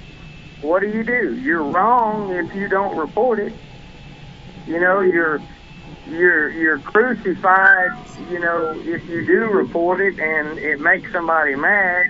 Um, you know, I, I hate it for Mike. I hate I hate the bad publicity for Bass. I hate it for all of it. But you know, at the end of the day, we still have to abide by the rules. Dennis, I do have a question. Who notified you of Kernan fishing in that location on Friday night? That was the operations manager at Sweet Lake Land and Oil. On Friday. Yeah, on Friday night, correct? Did, did he ask you to contact the tournament director, or you just did that on your own? No, I did that on my own. I said, I said, you know, I have to report that. Did you And- do it? Did you do it in writing, or you just text him, or called him, or? No, I, I, I texted him immediately at the dinner table. We was sitting there at the dinner table, and I texted him exactly what what I heard, and and he said we will look into it and investigate it, and that's where it started. Did he call you because you're obviously sponsored by him, so they could kind of go through you to, to you know, follow up on on Well, protests? and, uh, you know, you know, anytime you're in a in a local area and you're the local guy, you're gonna be the one that everybody talks to. I promise you. And yeah, being it's my sponsor, I was talking to him at the dinner table, and he he said, "Oh, you know, we ran out to today." Well, I mean, what do you, what do you do? You know, I'm wrong if I don't report it. I'm just as guilty. So you know, it's uh, you know, not everybody's going to agree with it, and I understand that. But H- How you know, many we- sign, How many signs were banged up? You said that there was a receipt showing that signs were purchased the week before. How many signs Oh, I that have day? idea. Because I'm just curious as to how many signs were. You know, you say people constantly remove signs. I know that that happens. I don't know that that letter was wrote to Bass, and I have no I have no idea. Um, you know, uh, that that's policy from Sweet Lake Land and Oil, and it's not. I have nothing to do with that. Only time I'm allowed on Sweet Lake Land and Oil property is when I'm guiding for them. Right. I'm not even allowed to go fun fishing out there because it's trespassing. Yeah, it's I- uh, you're, I- you're in a you're in a tough spot, Dennis. I know because the media's kind of, or you know, I guess the Facebook crowd is kind of sticking it to you. You're you're if you if you report it, you know, you're a bad guy amongst the the anglers, and if you don't, you're you know you're responsible to to, to make that report. So you know, I mean, I, in my opinion, I, I think you did what you had to do, and uh, Well, did you know, what you know, and, and and look, I've read every comment, good, negative, bad, and I, I take every one to heart. Okay, I really do. Um, everybody's subject to voice their opinion, but you know, some are ugly. They really are, and you know, there's no evil intent in anything that's going on, and and at the end of the day. Me and Mike are still professional anglers, and we want this sport to be a professional sport and and I think I think we both you know agree on that and you know uh, you know I hope I hope at the end of the day there, there's not hard feelings I, you know but you know we're we're not perfect in this world Hey, Dennis, we have an instant message. Process Okay. to our show here, and we invited instant messengers to ask you questions. Are you okay with answering a couple? Yeah. I got one thing to uh, you know tell you beforehand is that uh, I was in a very similar situation that you were in, and what happened was I fished with a guy in a draw tournament who got a ticket on the water when I was with him. And I called the tournament director to report it after the scales had closed at the time, and they ended up DQing me.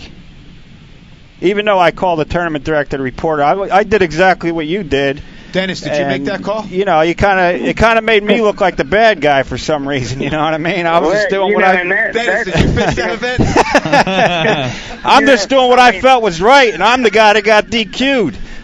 Well, you know, and that, you know, if they, that if that's the case, then that that is wrong also. But you know, tournament directors need to really look, and, maybe this is a, a really a learning situation for all of us.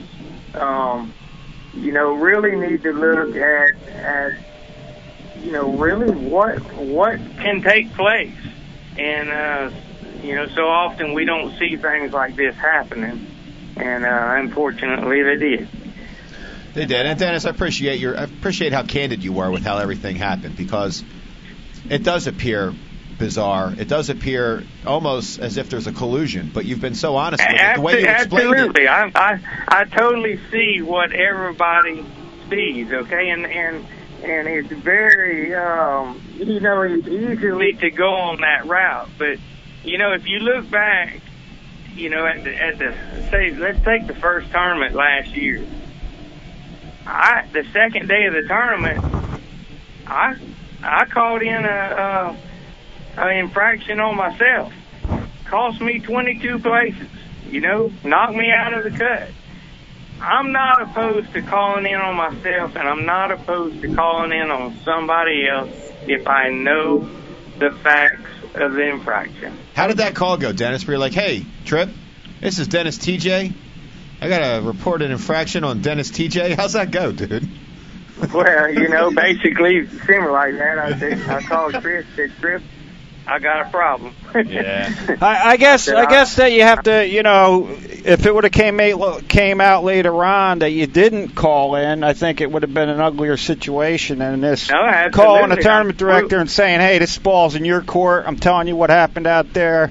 You make the call." You know what I mean? Instead well, of like, we we're we're we're bound by that, but I can tell you, even on this situation, had I called, had had say Wednesday of the following week, you know, we had a discussion, and Trip found out that I knew about that infraction on Friday.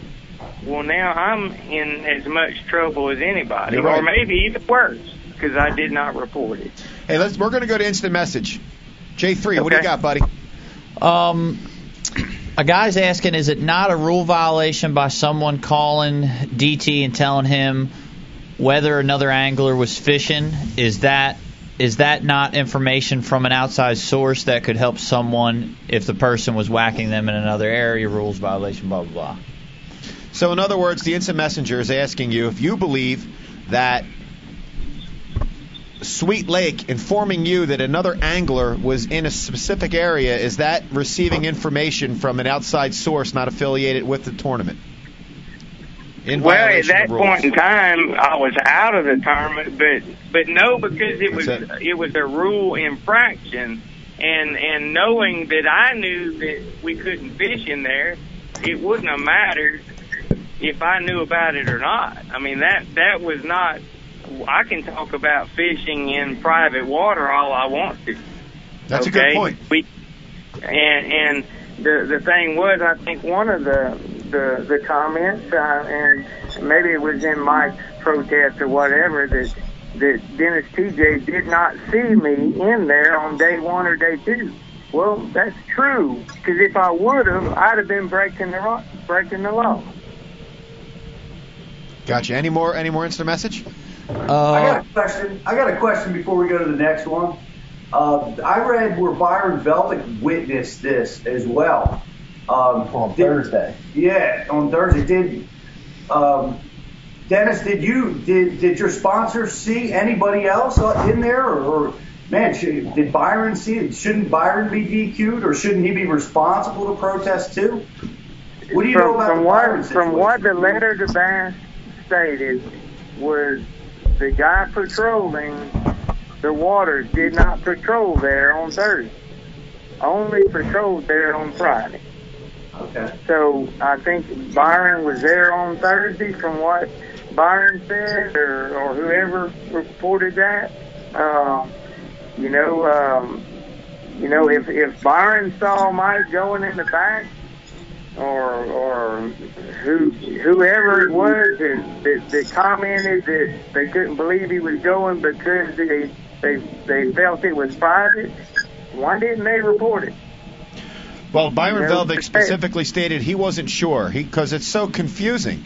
Everyone was confused as to what was fishable and what was not, as uh, per the map that was provided to them by Bass. So Velvick was quoted as saying that his guide uh, informed him it was unauthorized, So, but he, yeah, he on was confused. map- He just didn't know.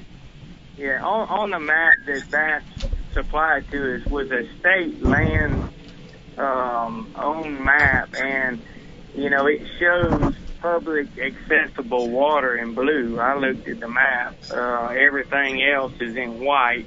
Uh, uh, it was uh, uh, state state owned land was in a different color blue. Uh, land that was enter at your own risk was in red. Uh, and then there was a disclaimer in there, and, and I think it said something about, um, you know, um, some, something something to the to the fact that maybe um, it wasn't exact, and anglers are responsible for for knowing where they're fishing. Or I, I guess, or, or- and, I, and, I, don't, I don't direct this at you because you obviously don't write the policy, but specifically the Bell Right. City drainage ditch. That's marked white when that's clearly open. It has a boat ramp in it. So all, it's all a I'm drain, it's a drainage ditch. It's not a it's not a private marsh. but it's marked Uh, white. There, there's there's other drainage ditches over uh, east, uh, you know, that come into the rivers, and they're marked drainage ditches, you know, and and those have never been, uh, as far as I know, no, no drainage ditches are private. Um, Gotcha. you know, and you know, there's, you know, the the area down there that these people own are so vast, um, tens of thousands of acres.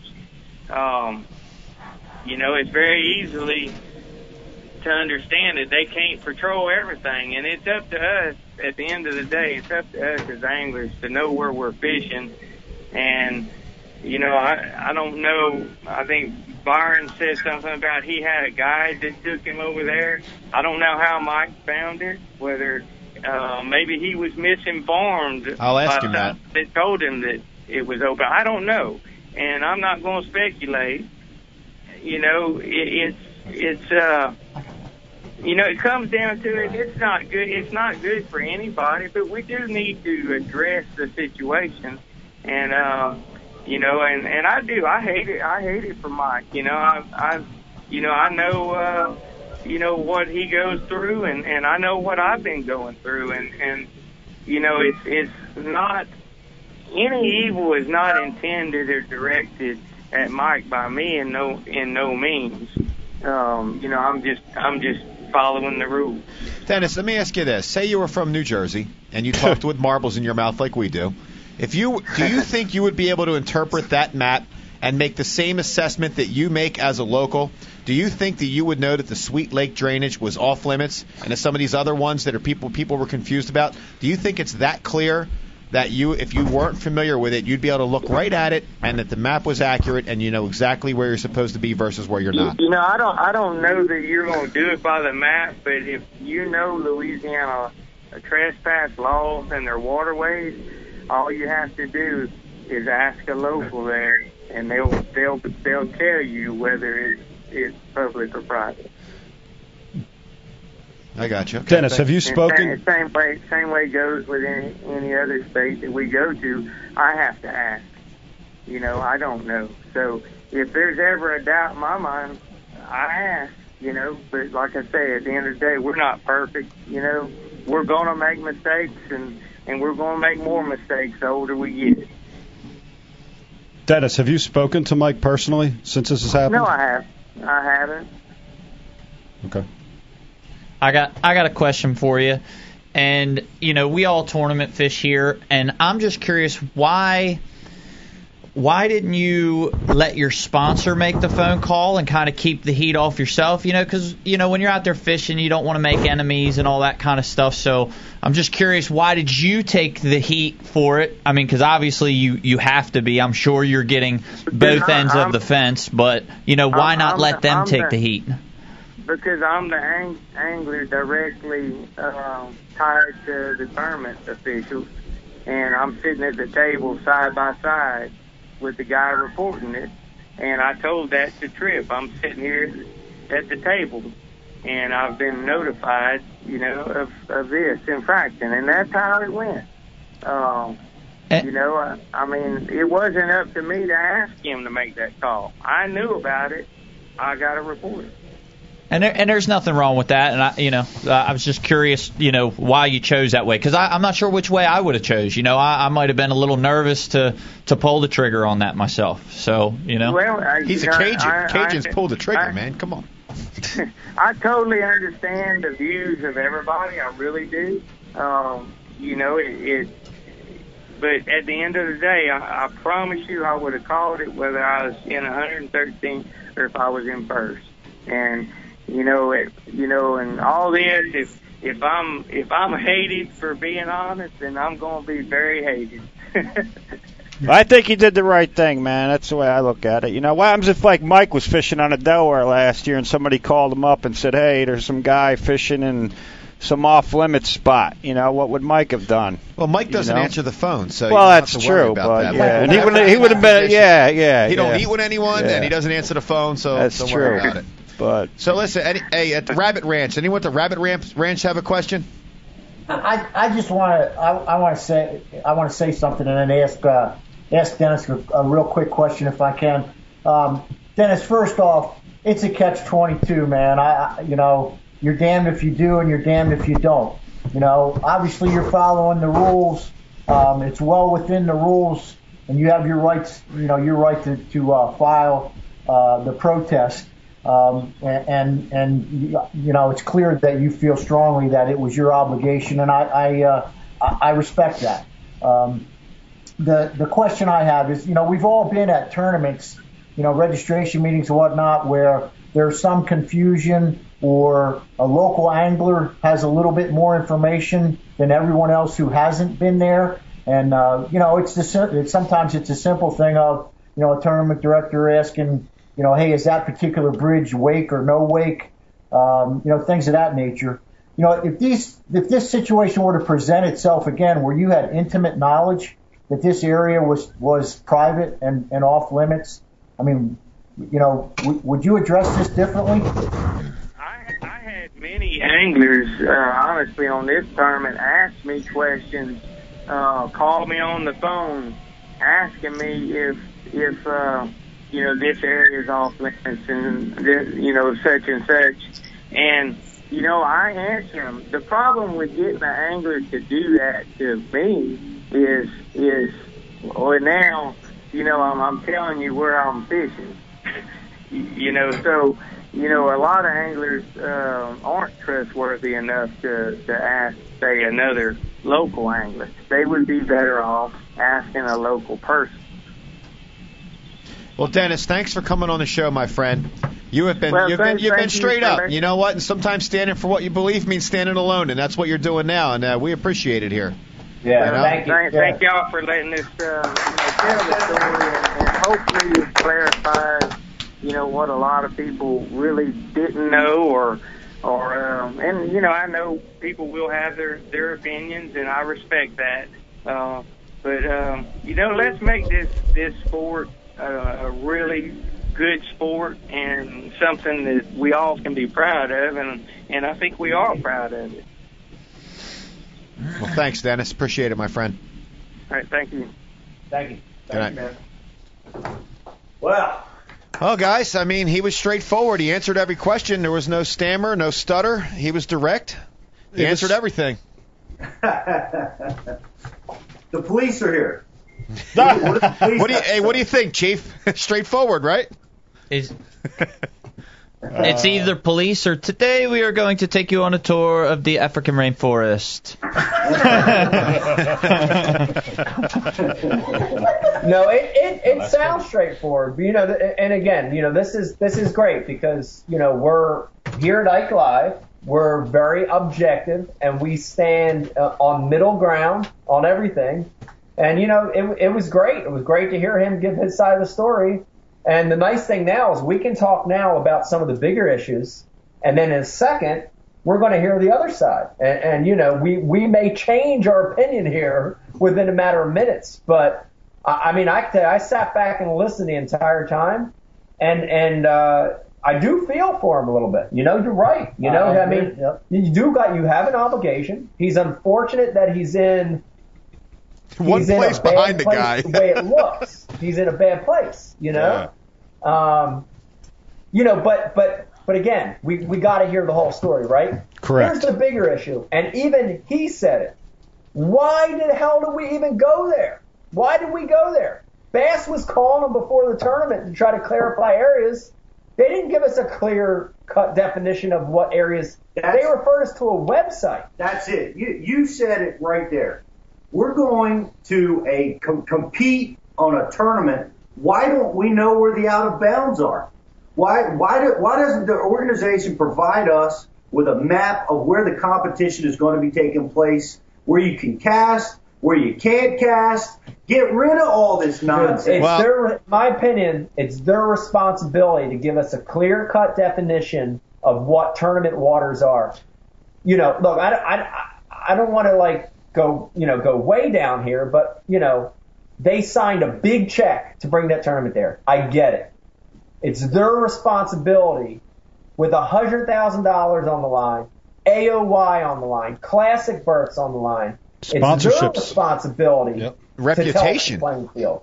It's their responsibility. I, I think so. The rules state that it's the angler's obligation to know where whether he's in legal waters or not. That's what Hey. the rules currently state. If anything, guys, the best thing that came out of this was it would be a great Ed Bassmaster skit. The next Louisiana tournament for him to be out there in a dinghy telling people this is private. No, no, it's not. It's private. Like, because that's what it says. If rule says if someone tells you it's private, any Joe Jerkoff can tell you it's private. You got to go leave. It's ridiculous, man. Yeah, then- Don't go there no can just more. say, yeah, Was that a psh? yeah. Psh. That'd be a great Ed Bassmaster You gotta work on that, skit. Mike. he goes up to like that. goes up to like Skeet Reese. Uh, this is private. You know, I don't know, man. Whatever, dude. yeah. That happened to Skeet, as a matter of fact, on day three. And it did it? One going along with what you said. In every other sport, the field is clearly defined. You know what the parameters are.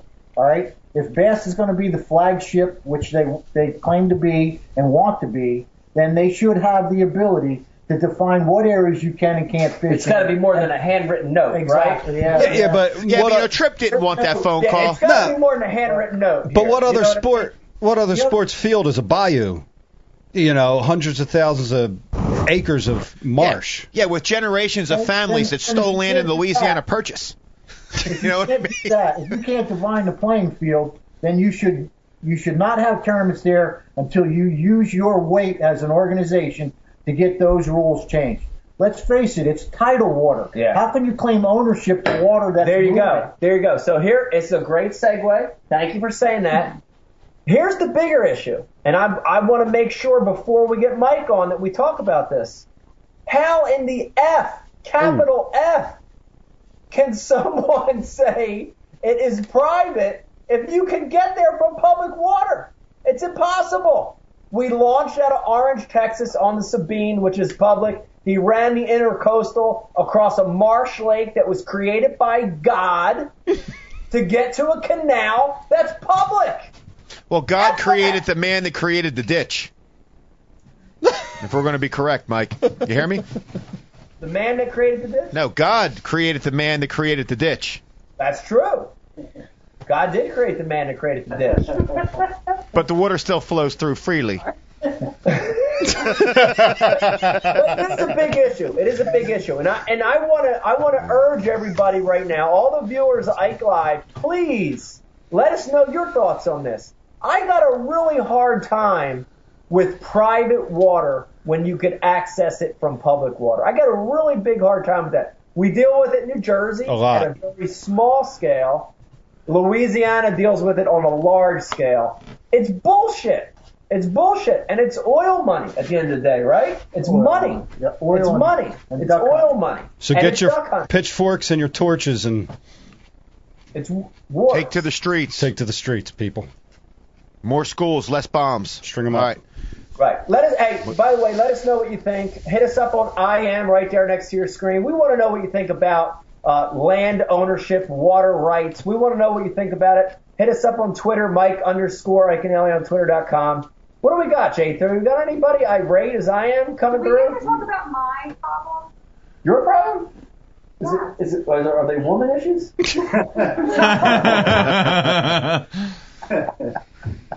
Go ahead, Beck. That woman. no, you don't a woman issue. Woman issue. Well, what Now do you you're got? gonna finish. No, my, my concern is how this affects the entire season, the way Bass handled it.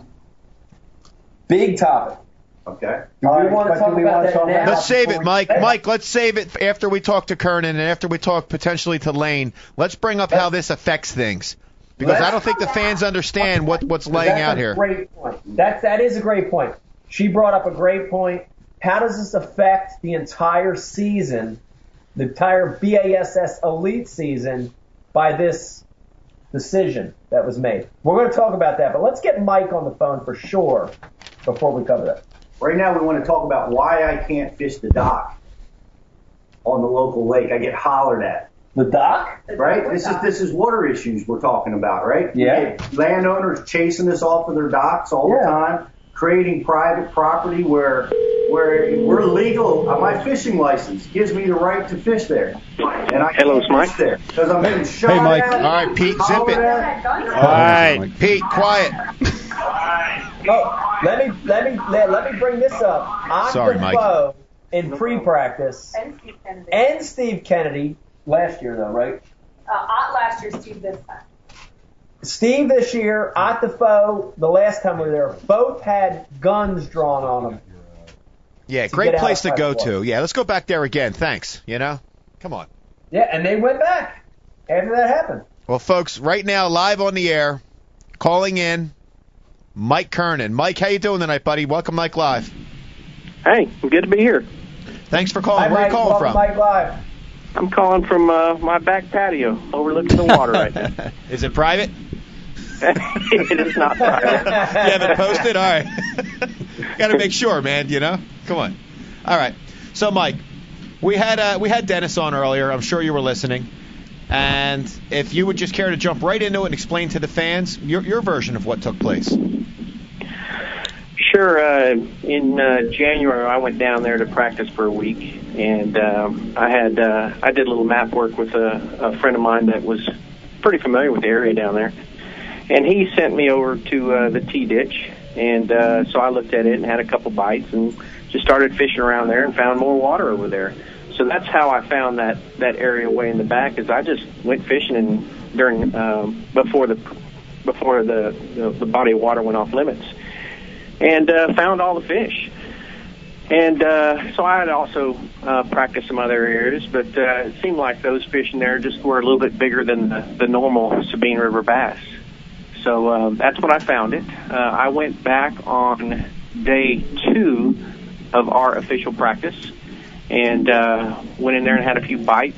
I, I don't think I set the hook on anything. Uh, just just wanted to see if I could get some bites in there, and I did. And uh, I I went back on uh, day three. At this time, I pretty much have committed. I'm I'm going to spend a, a great deal of time in here, and so uh, I felt like uh, the bite that I had um, in pre-practice uh, was diminish- diminishing. That that flipping bite was not near as good, and I had to learn more about how to catch them again. And so uh, went back in there and ended up. Uh, uh, you know, getting some bites on a, uh, a bladed jig. So that's what I did on day two and day three. So I was in there both days, and then of course pre-practice. Um, go in there day one and uh, ended up fishing in there almost the whole time. Uh, and this area is about it's about an hour and ten minute run from from our launch. And uh, so I, I try to leave myself a little time, uh, come back a little bit early, and I fished uh, around the uh, around the check-in point. Uh, you know, about 15 minutes each day is what my plan was.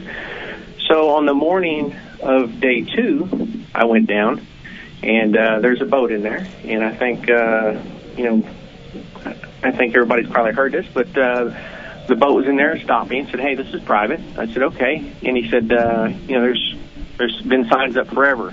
And I said, no, there hasn't been signs up forever because then I would have known this was private. And uh, I said, where's one of these signs? He pointed to it. I went over there and looked at it, and the sign was brand new. And so I went back over to him and I said, why didn't you just tell me that you just put these signs up? And then he admits, well, yeah, I just put them up this morning. So I said, okay, well, I got to call my tournament director now. So called Trip and uh, told Trip what happened, and here's these signs. And the whole attraction was to this area was number one, a, a local who fishes this area a bunch and does well told me, hey, you better, better go check out that ditch. And secondly, after I learned this during pre-practice, I also learned that I've got a, a refuge in the back. And so I thought, man, this, this is great. This, there's a refuge here. Um, you know, the Sweet Lake is a, is a giant lake right off of the intercoastal. And I thought, man, this is this is great. I said, uh, you know, this this public water back here is, is going to be kind of my uh, savior. Make sure that you know someone doesn't come in here and just tell me to leave. So that's kind of how my practice went down and how I found those fish. And uh, so day two, I'm having this conversation with this guy in this boat, and he admits he putting the signs up that morning. Trip calls a, a game warden familiar with the area and says, "Yeah," he says those ditches, if they're maintained by the uh, landowner, then you can't go through them if he's posted it. Said, okay, never went back to the ditches. I went ran down to Lacassine and caught some fish down in Lacassine. So that's how my two fishing days went. Uh, it started getting interesting though that evening when I'm at dinner with uh, a friend of mine who's a local, and uh, you know I tell him how my day went and that someone posted these signs and they said Sweet Lake, Sweet Lake Land and Oil Company, and he says, hey, I know the guy who manages all that land for Sweet Sweet Lake Land and Oil. He says, I'm going to call him and see if he knew about those signs being put out. So he calls this gentleman, and, and this gentleman says, uh, Yes, I'm aware of the situation. Um, I had those signs put out, and we sponsored Dennis Tietje. I thought, well, that's kind of a weird conversation there. So the first thing I did was call Trip and said, Trip, I had a disturbing conversation, uh, you know, through my buddy here who just made this call. I said, here's what he said. And I said, to me, that sounds weird, and I just wanted to let you know what was going on. He says, okay, well, I'm at dinner. I'll call you back.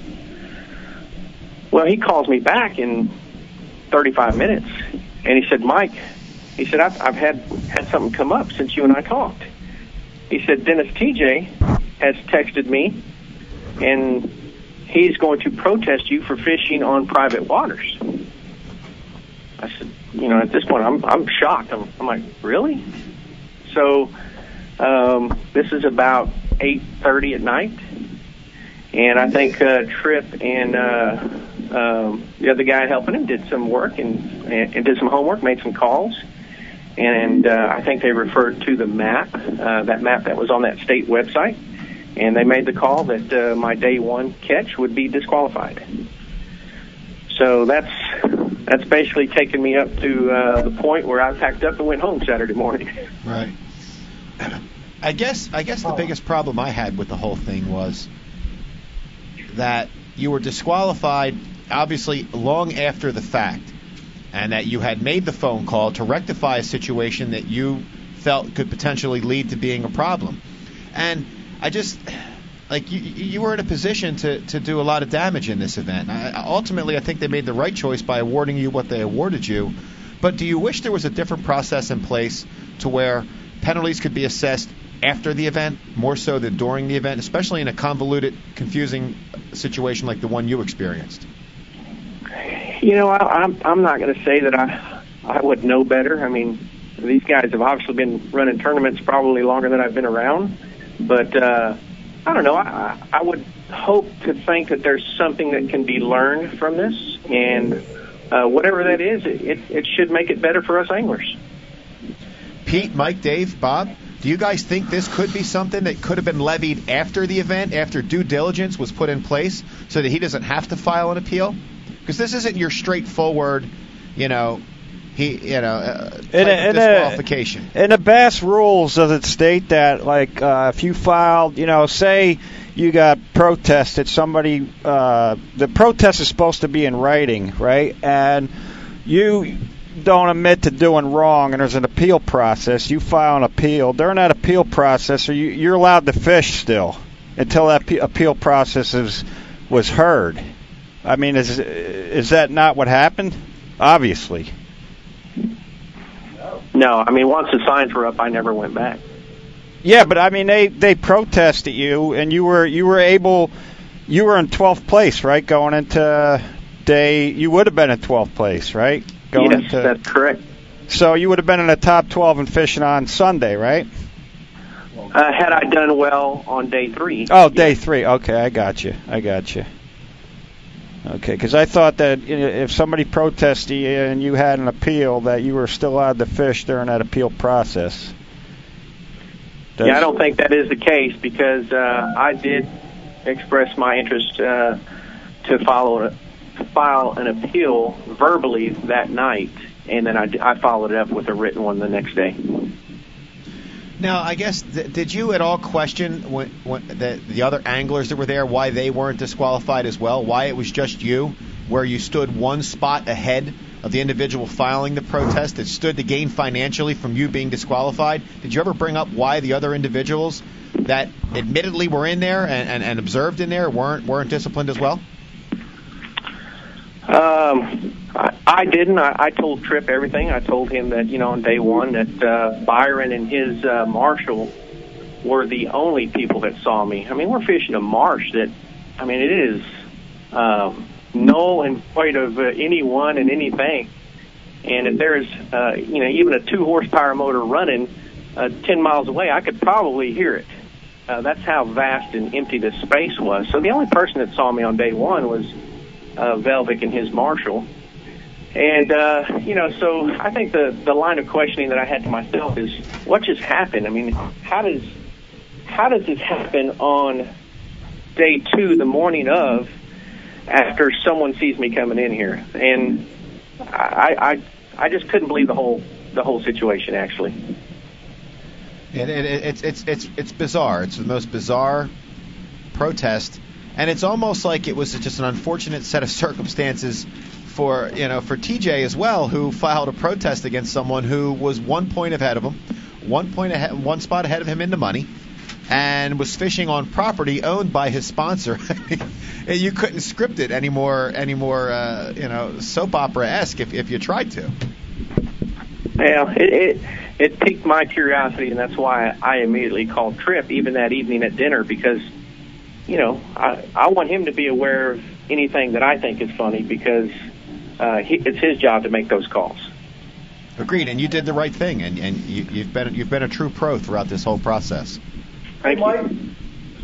Mike, let me ask you a question. Now, now this all went down, and uh, unfortunately, your pack and going home would have had a fantastic tournament and try and maybe contended to win. You you make the appeal. Can you take us through that appeals process? What uh what what exactly happened and uh, and and and can like tell us about their decision and why they made that decision? Can you do that for us?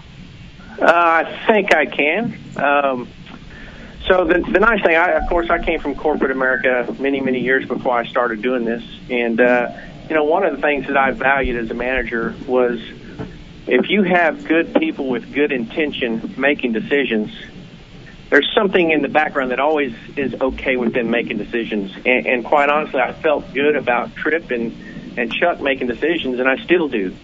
And so I came home with a little calm, thinking that this isn't right, and I'm going to go through the process, and there's got to be a way to rectify this.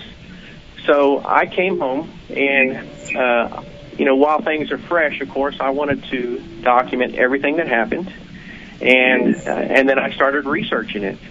And you know, quite honestly, I bet this past week, I bet I spent 20 hours on this, and, and you know, it was that important to me. And so, uh, what it came down to is uh, the disqualification resulted from two facets in the rules. Uh, the first one was we have to follow state law and state regulations, and the second one is we have to follow the tournament rules uh, specified by the tournament director. And so, the first one is where um, this website comes into play, and this website is on the state website, and it is extremely difficult to pull up. It's extremely difficult to figure out what is state land and what isn't. And it's extremely difficult to put markers on the map so you know actually what you're looking at. So it took me a while, but I figured it out. And um, and, and once I figured it out, course, the very first thing that comes up is this disclaimer. And this disclaimer, uh, I think you guys have seen the quote. It, it's not a final ruling by any legislative body, and you should only use this as reference. And so, okay, if I'm using it as reference, I wanted to check to see how accurate it was. Well, I started going through it, and here's what's funny. Not only is that Bell City ditch wrong, um, there were I had five other examples, and the Cameron Prairie ditch that I was fishing way in the back, it's public, and it was also marked private on this map. So there are many things that were telling me this map is wrong, and it's not even a good reference. Uh, and then it was referred to um, for my disqualification. So the the reason why I believe it was referred to for the disqualification is because every time Trip or or Chuck had a question from an angler, they asked this game warden. The game warden sent them to this website every time, and so there is a. I think with that consistency, uh, why not think that hey, this is this is it, you know? But never in our briefing or anything was was uh, the law laid out, or, or I forgot what the what the comment was earlier, but never in our briefing was it said anything like that. It said here for more state lands, refer to this website. So once I was able to prove that this website is not uh, legislative law, uh, it, once I was, you know, showed all the errors in it, the next thing I had to do was show that I, in fact, followed all the rules of this tournament. And who best uh, to weigh in on that than my marshal? So I had my marshal from day one as my witness in this appeals process, and you know asked him a couple pointed questions, and and of course I followed all the rules. So the map wasn't right, it was not legislative, and I followed all the rules, and that is the basis for the overturn. Well, outstanding, good work, Dennis. I mean, I'm, I'm, I'm happy. I'm happy it went that way. From the minute I found Mike. out what went down in this, and I started getting the the information, all of us here immediately figured you needed that 12th place to make this all right. It was, uh, you know, I didn't sleep good all week, even though I felt like I had, I had done everything right. I just, I didn't sleep good all week. I, you know, because what happens is someone comes up on this uh, committee and, and you know doesn't see it as plain plainly as I saw it. Uh, so I still had uh, a little bit of anxiety until until it was all over. Did you did you uh, protest Dennis for the way he went about his uh, protest? Uh, I did. I protested him based on the conversation um, that was had uh, Friday over dinner with between a friend of mine and a gentleman that manages all of Sweet Lake Land and Oil. And basically, that conversation uh, ended up, uh, you know, that I was under the impression that Dennis had called him and asked him, you know, told him what was going on, and I don't know if he asked him to put up signs, but the result was signs next morning. Right. That was my protest. And what came of the protest? Um, it was uh, later dismissed after they did some investigation. Okay. Did anybody see you in there? He said one other bass boat saw you in there on day one. Uh, Byron Velvick and his uh, marshal were the only. Uh, that's the only people that ever saw me. I wonder how the information got passed to them to put the signs up on day two. Well, because the That's guy in ver- the boat motored up to him. Was he there on day no, one? that's day two. The guy in the boat that motored up to me was only on day two. Right, But the but- sign. No, nobody saw you on day one, and all of a sudden you show up on day two, and they got signs up. I just I'm kind of lost in the fact of how how they knew that you were in there on day one, or if I really anybody was in know. there. And I think that's uh, that's part of the that's some of the information that maybe Mike is kind of holding back because he said she said kind of deal and, Sure. and uh, we we have a technical uh, term here on IM that somebody put in, and they just put in uh, Dennis was butthurt. Let's face it. So, you know that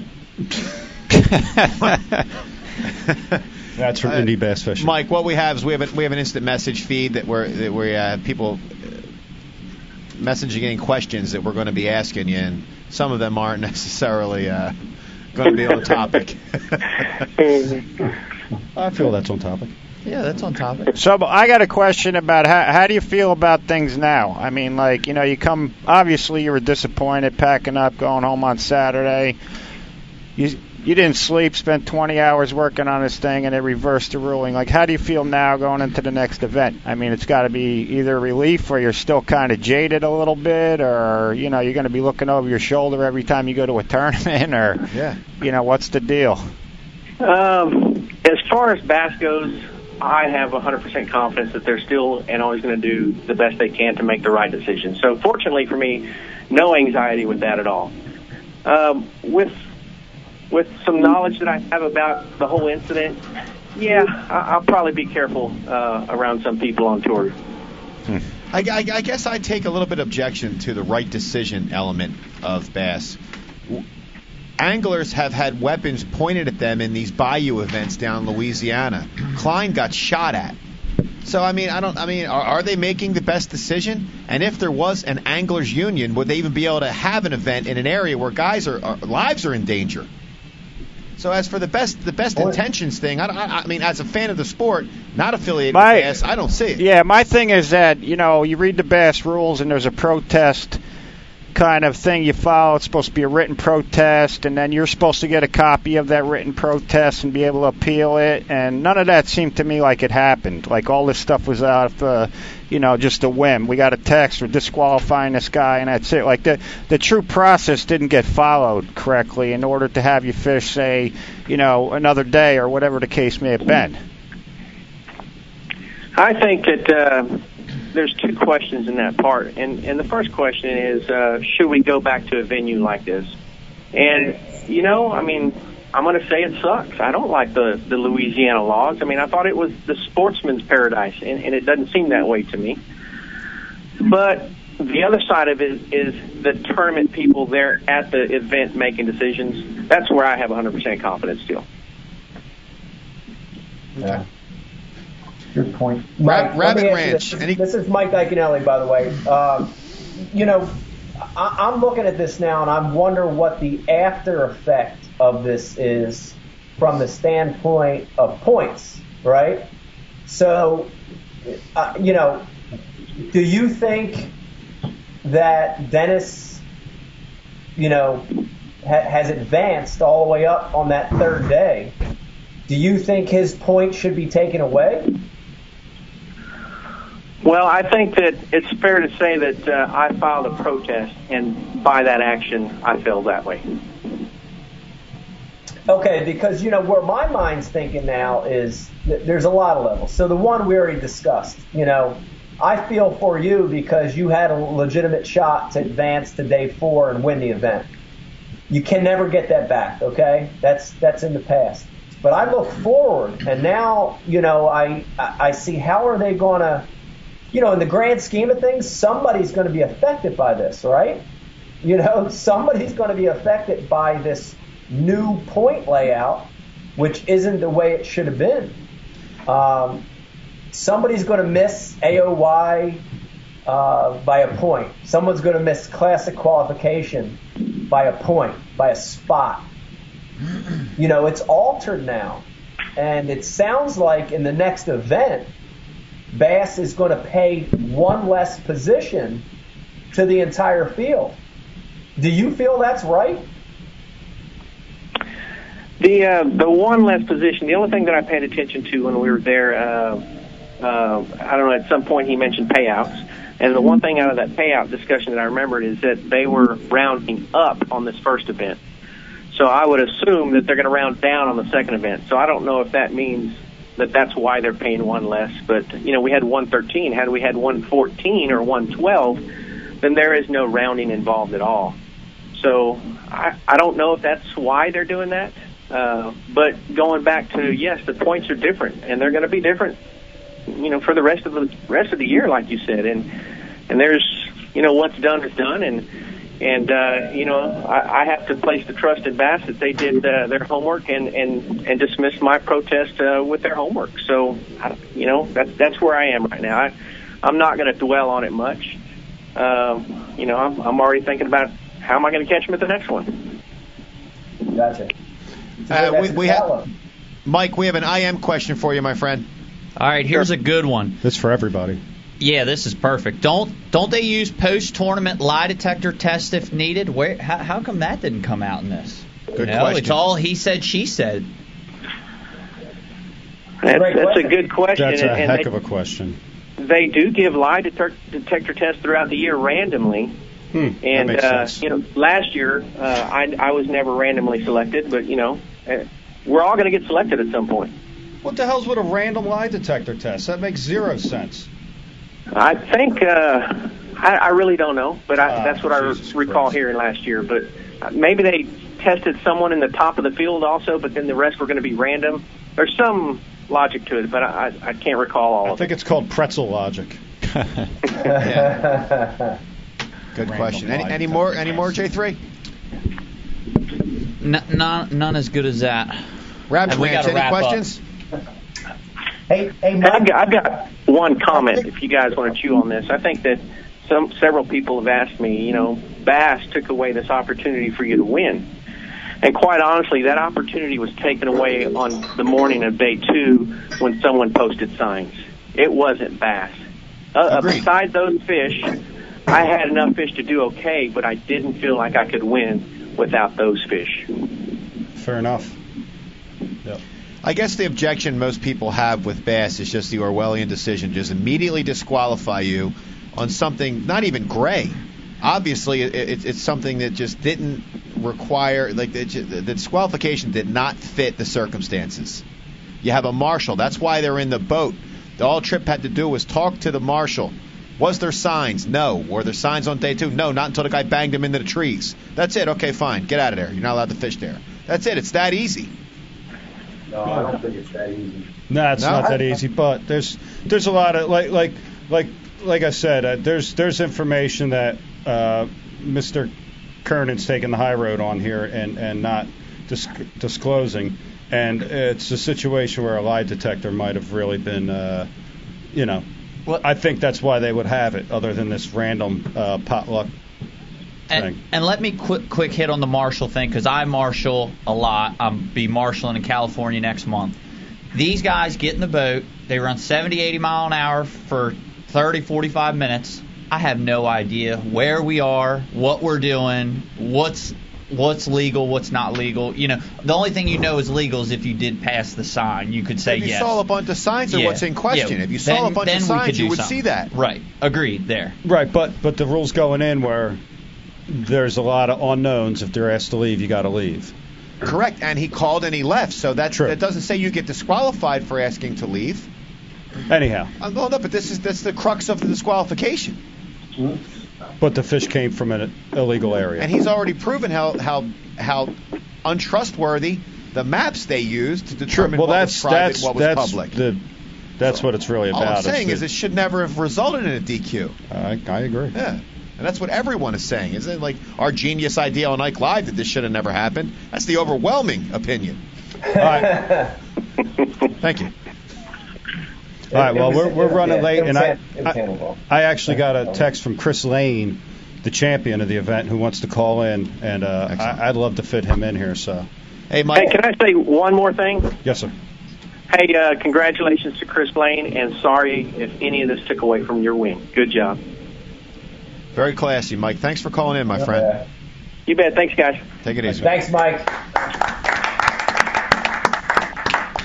Wow, wow, this is this is interesting. This is like uh, I feel like it's uh, watching an old soap opera, Dallas, or Yeah. or the old one. What what's the cop think about this? Life. What's that cop think about this, dude? The the the head of the rabbit ranch there sitting next to you.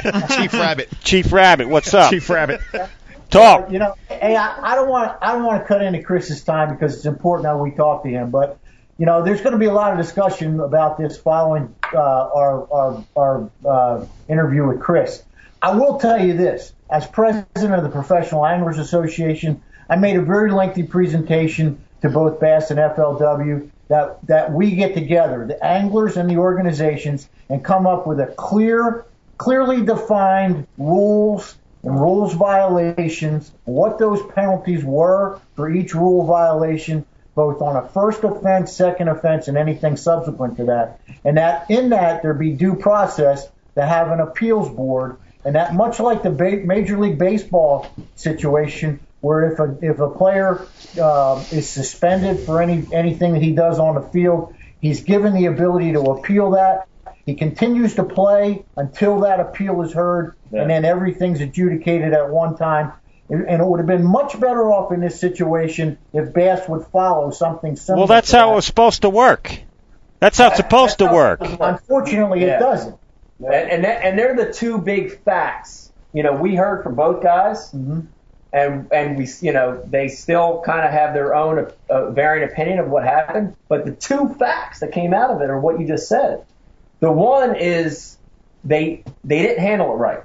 The, the, the due process was not followed. They should have let Mike continue on with that event Exactly. before this decision was ever made, right? That's a fact. Mm-hmm. We get that now. We can look back at that and say that should have happened. And the other fact is what you said, which is at the end of the day, we have no representation. None. None. We have no representation. The organization can do anything they want, including this, which should have never happened. And we have no real say. We don't have a real say. We have an angler advisory board. What's that mean? That doesn't mean anything.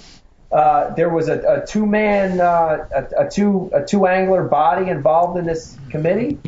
We we need to have a voice. We need to have a voice. We need to have an organization that represents us through the good and bad I guess and what protects our Mike- rights. Right? I, I, I I agree with you, and I, and I really like the concept of allowing him to continue fishing until uh, They you know, until his appeal is satisfied. If there is an active appeal, then he should be allowed to continue. Well, that's what it says in the rules. Read the rules. Read the rules, man. it says that if you appeal, that you can continue to fish until that appeal is heard. All right, so then that goes back. Well, Mike, for not appealing quickly enough. Maybe he should have appealed more quickly. Also, I- I- also the protest has to come in writing. Did it come in writing? No. I think it came in writing the next day. Yeah, that- Well, yeah. Writing what? A text well, message? I the, the is, biggest is a problem. text now a form of an accepted form of a protest? I, I mean, there's a lot of question marks here. But again, you know, the athlete shouldn't be responsible for that. There should be someone handling that. If we had an organization, we'd have a guy representing the anglers' rights, and he would do that. He would step in at that point. But I still, I still am, am having a problem with this because if Mike fished in a private area, right? I don't care about signs. I don't care about mapping. He's responsible to know that. That's angler's responsibility. And if that's what the tournament or director concluded that he actually was in a private area, then that DQ should be held. You know, I, I you know, the fact that these the appeals committee, like like I said, it's not it's not representing the anglers. It's not it's not a group made up by the anglers. But you know, we need to do a better job at the appeals committee. But you know, I I'm of the opinion if that tournament director found that he was in private property on that first day, I mean, I I, I there's a DQ there that should have been held. Wrong, Pete. Wrong, Pete. Listen. If I'm the tournament director and I'm in Louisiana, I know how damn confusing it is. And if I talk to his marshal and his marshal tells me no signs were up on day one, I talk to the day two guy and he says no. Some dude came out in a rowboat and banged him into the tree. The guy called me. I corroborate those two stories. I do not disqualify him because I know how unreliable the maps that I provided these guys are. No, it's not. It's, it's the angler's responsibility to know. Dave doesn't matter about signs. Those aren't state and federal signs anyway that were posted. The it's no, the the- angler's responsibility as the rules are written now. if you if you were never there, Pete, and and and you and it's and, you, and it doesn't say that it's private, and the rules that Bass provide you clearly say that you can be anywhere you want so long as it's not posted or no one tells you to get the hell out, and no one told you to do any of that. The guy bangs a sign up, you make the call. I don't know how that results in a disqualification. I just don't see it. It's private. But he didn't know that. Well, the the angler All didn't right. know it. It was his responsibility to know. I got it. We're not gonna uh, agree. Okay, so on Pete's defense, you're fishing for a spawner and you snag it in the head. And you didn't know, you just snagged it, and you reel in the boat. He snagged in the head. What do you do? Keep Well, you it or see- let it go? But you can see he snagged in the head. Let's. All right. Uh, I mean, were you visibly looking at it, or was it just, you know? all right. Hey, you're just throwing out there at a, at a, at a, Yeah. at a bald spot in the grass. So you would have to believe that he knew he was in private water to say he wants to be that he should have been disqualified. You'd have to then subscribe to the fact that he knew he was in private water. You want to move on? No, no, I mean, we could, but what, what else? It's tricky because the disqualification, the fact that he was disqualified and, and that now he's reinstated. Um, I've never been reinstated after a DQ. Yeah. I'd like to protest that. It's going to hurt the points. Denied. It's going to hurt everything. There's some serious ramifications throughout this whole thing, but unfortunately, it's so ambiguous. You know, it, it it just hurts everyone because Bass refuses to clearly define not only the process but the playing field. Well, you know what? That's a good point. And we talked about it last time. Is transparency. The whole reason we're even having this conversation is because we don't know why they made their decisions. You know, we don't know what facts. We don't know what facts Trip and the group were using, uh, other than the general rules that they posted. But the specific facts we do not know. Yes. And and and that tra- transparency part is really, you know, what we're arguing about. And you know, if we had transparency, we'd probably be done this argument Right. an hour And let me let me jump in real quick and let everybody at home watching tonight know that we did try to contact Bass several times, and uh, they were not available uh, for, for contact. So we, we had no answer. Their, their policy, No- their no policy response. is clear. They they they make their decision. That decision is private, and they're they're not going to engage in any further discussion. And they've been very very clear about that. But uh, I think the anglers really need that transparency. I think the sport does. I agree. The I like- sport, the sport needs it. We Sport can all agree though that Bass did the right thing by giving him the 12th place points and the 12th place money. Agreed or not? Agreed. Well, I, I, I, I don't I don't agree personally. I Well- think if he was in private waters, whether I don't care how it was determined, but if he was if it's determined and he was in private waters, I think he should have the DQ should have been held. Well, All right. I don't. I don't know that we have all the facts. We get people in the instant message saying he fished public water, but Yeah, he traveled crossed over private private water water, to get to it. Yeah. So Same difference. we could go round and round all night, or we could go to Chris Lane Yeah. live on the phone right now. Chris. Yeah. Hey, Mike, how y'all doing?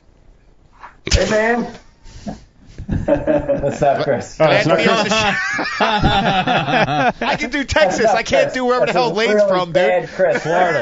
That's a really bad Chris Lane So, voice. listen, I was ready for McClelland, but Brian blew it, dude. I was practicing McClelland all day, and Brian put him on the phone before I could do it. I, I just want Pete to know that you are getting crucified on the IM. Everybody is pissed at you. peace, peace, loving is getting tore up. All right. Peace, love. Yes, sir.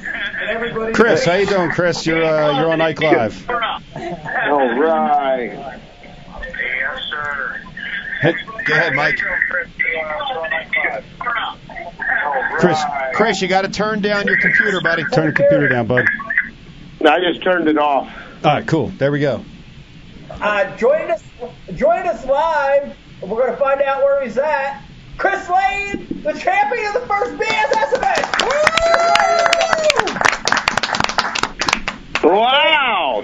Wow! Thanks, guys. Yeah, I turned this on about uh, about five minutes ago, and wow, it's like a war zone around there. And I think you got Dave Mansue in there. Is that Dave Mansue? Well, let, let me let Yes. you know, I mentioned this earlier. We are the TMZ of bass fishing.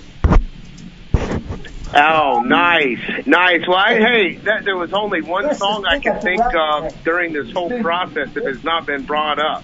And it goes like signs, signs everywhere. Signs. Remember that Mike? yeah. Hip it don't Well, apply. hey, listen, I don't want to talk about any of that crap right now. We'll save that for later. Let me jump into it. We, uh, I, I know you were you were celebrating your daughter's birthday tonight. Happy birthday to her. Uh, we were talking earlier about it. We were talking good about you, and I want to hear it from you. Um, when you get into the lead, when you when you smell the wind, you're an amazing closer. How do you do that? What's your secret? Um, you know, I I really think it goes back to uh, to Clark's Hill. Um, you know, having a five and a half pound lead and then losing it, and and that was hard for me to swallow. And Mike McClelland was one that actually took it from me and, and won that event. And me and Mike, uh, after the, at the end of the event, we uh, he came up to me and you know told me congratulations, and I said, Mike, I owed you one, buddy. Paybacks. So I, I think the fact of I think the fact of um, losing the lead, losing that with the expectations of you should win, I think that really you know made me just work a lot a lot harder to make sure that that doesn't happen again, and it will happen again. But you know, try to try to not let it happen again if I can help it. Yeah, it, it's it's scary, man. It's like uh, you you get in that lead, going into the next to last or last day, and it's almost a guarantee. You know what? What amazed me, and by the way, let me tell you, I watched the live portion. I was like addicted to it. I couldn't stop watching. Um, but I followed the blog, and it amazed me that you decided to bail on your primary area late on the last day. And that was a decision that probably won you the event. What was going through your mind when you decided to, to make that change? Yeah, I, I think the decisions that the water conditions, you know, and the water clarity was just it was just going to pot and um and with it rising and when I when I finally realized when you know catching those fish there had to be a bank, you know. The the first 3 days there was a bank that you was act, that you were actually flipping to.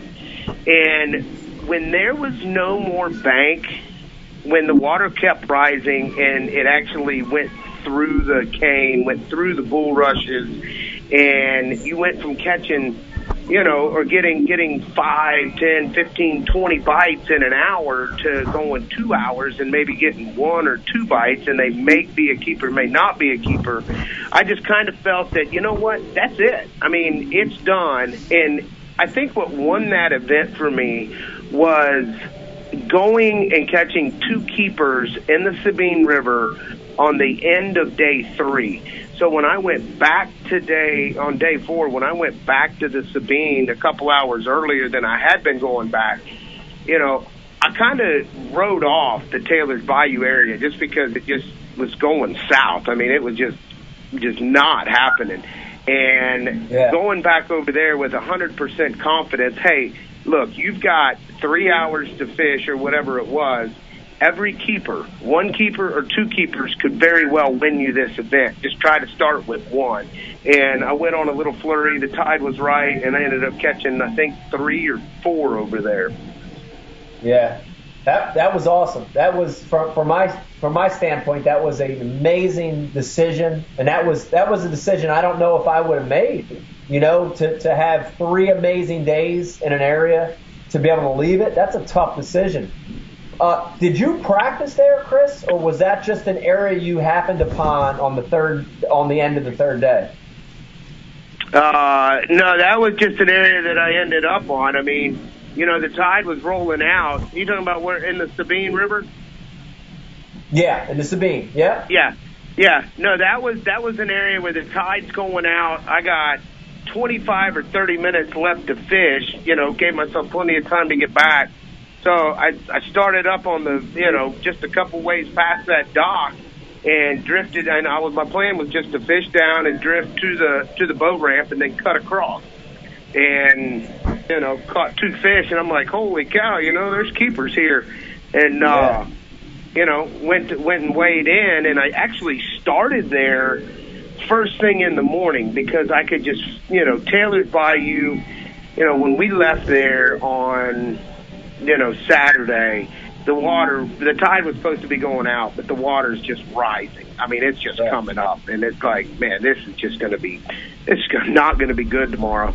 But you know when and then I came back Saturday afternoon and caught those two fish I started there and the water was still fairly clear um you know but I gave it probably 20 20 30 casts that was it. And I said I got to go get Taylor's Bayou out of my head you know? And I went down there. Of course the, the some of the pipes that were pushing in fresh water, you know, that's all getting mud pushed into it, and then working through some of those areas, you know, back there with the other guys. You know, the water was still it, it had a little bit of color to it, but it wasn't like completely washed out. But it was so high, and I think running into Shaw and knowing that you know he hadn't caught a keeper yet, and then I only got one or two in the well, and you know it was just one of those things where you you know what it was like the days before, and then what it's Yeah. like on on that final day. To make that decision was just uh, I just really thought I wasn't going to catch any more fish in there. Yeah. Well, it was a great decision. In hindsight, it was a great decision. Uh, talk, Chris, talk a little bit about the baits. I, I know from watching it from afar, it looked like a spinner bait and and a little crawl, a, a new flipping crawl that I think you're helping to design were the key baits. Talk a little bit about those two baits, if you could. Yeah, the the the Lucky Strike crawl. I had like 25 of them. That was it, and I ran. I was completely out at the end of that tournament. I mean, I had none left. It's uh, it's actually it's a crawl, but it has two swim bait tails on it. It's very subtle. So when you hop it, and and when I saw it in clear water, when when we I had to cut the legs down a little bit to make sure that it swims good. I mean, well, it's like a swimming jig. I said, man, going to be a really good bait. And when when I saw it, you know, in the clear water, when you hop it, you know, when you hop it up and down, the the action of that for a bedding fish is absolutely perfect. And you know, dealing with those conditions at the Sabine, I mean, that's what you know. I want to say, eight. I don't know the percentage, eighty percentage of of fish came on.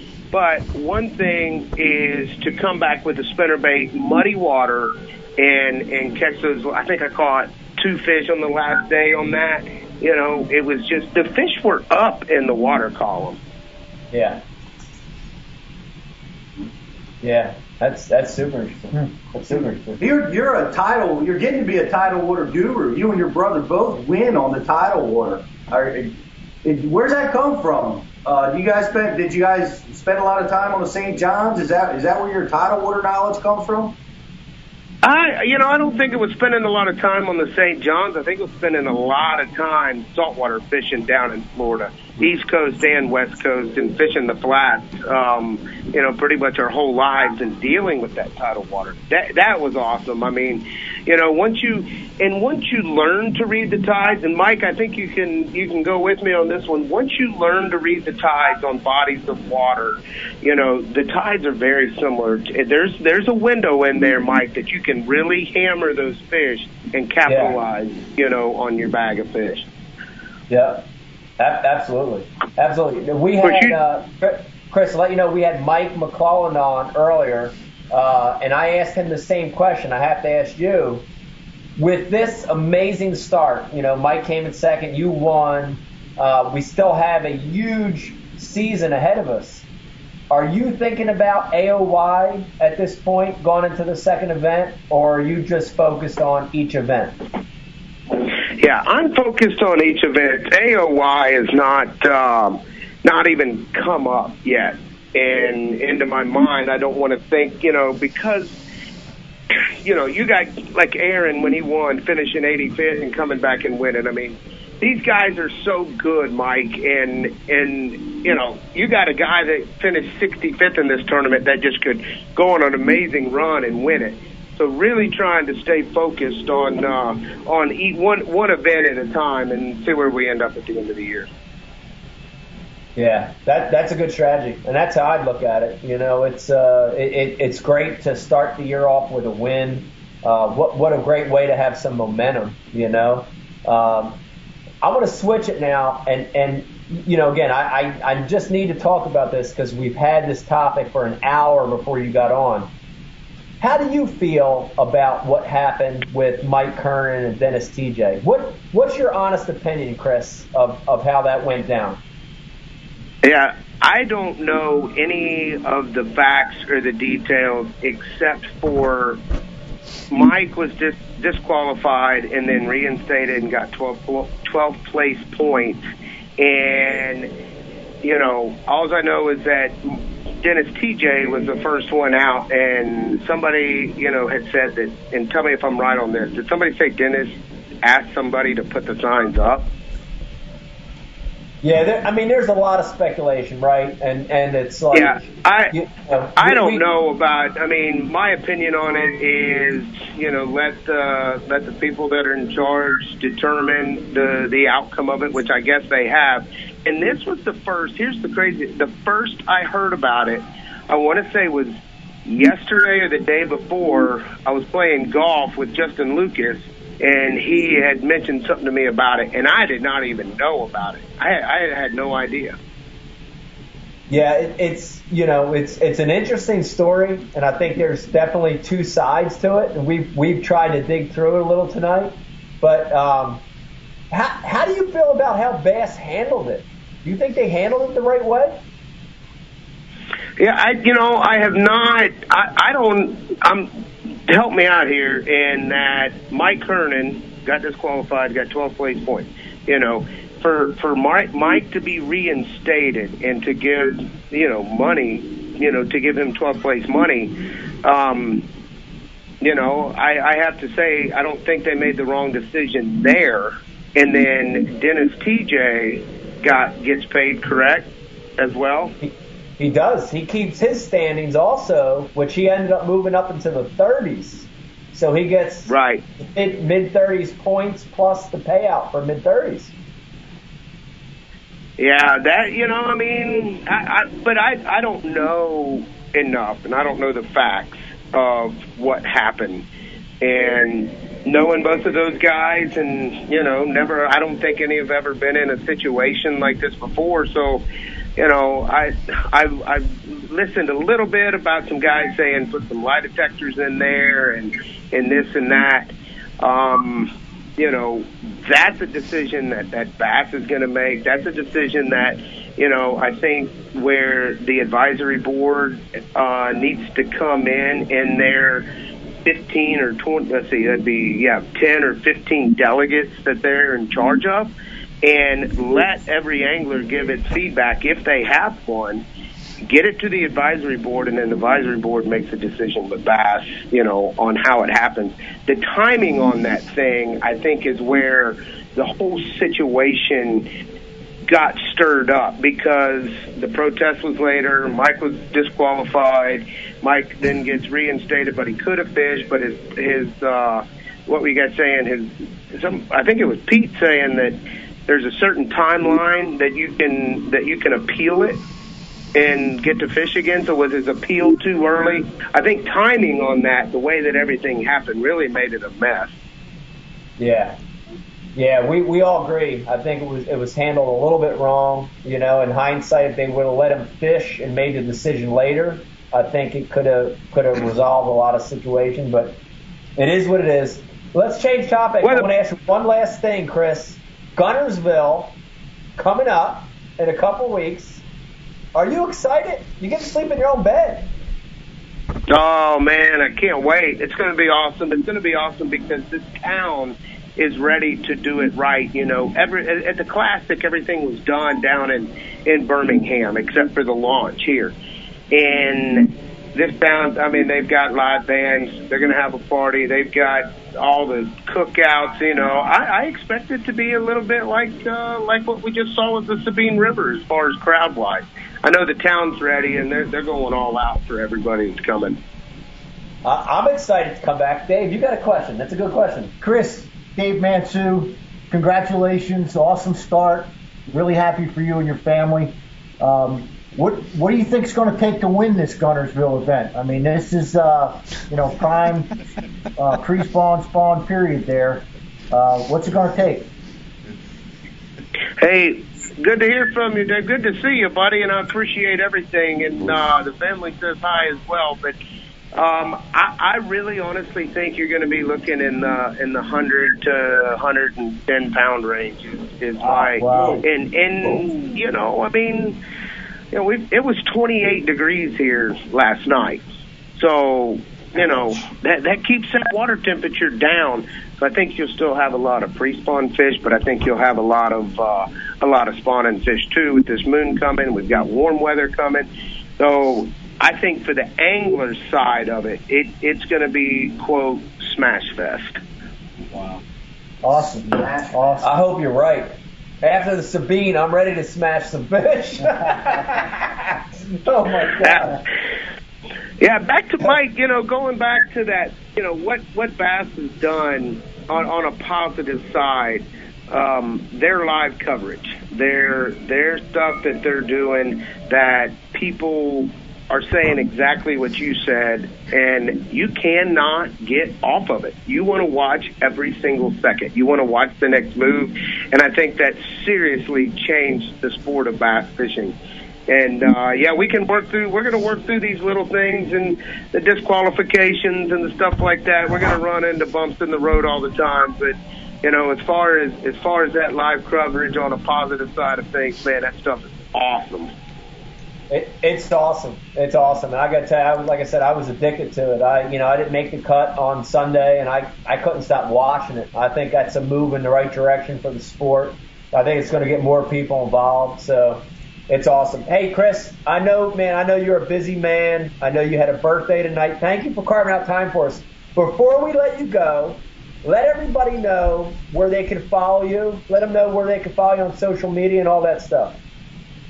Oh man, they go to Chris Lane Fishing, and uh, you know that that's our social media page, and I think that has all the other social media on it. You know, not being a big part of the social media on how it all works.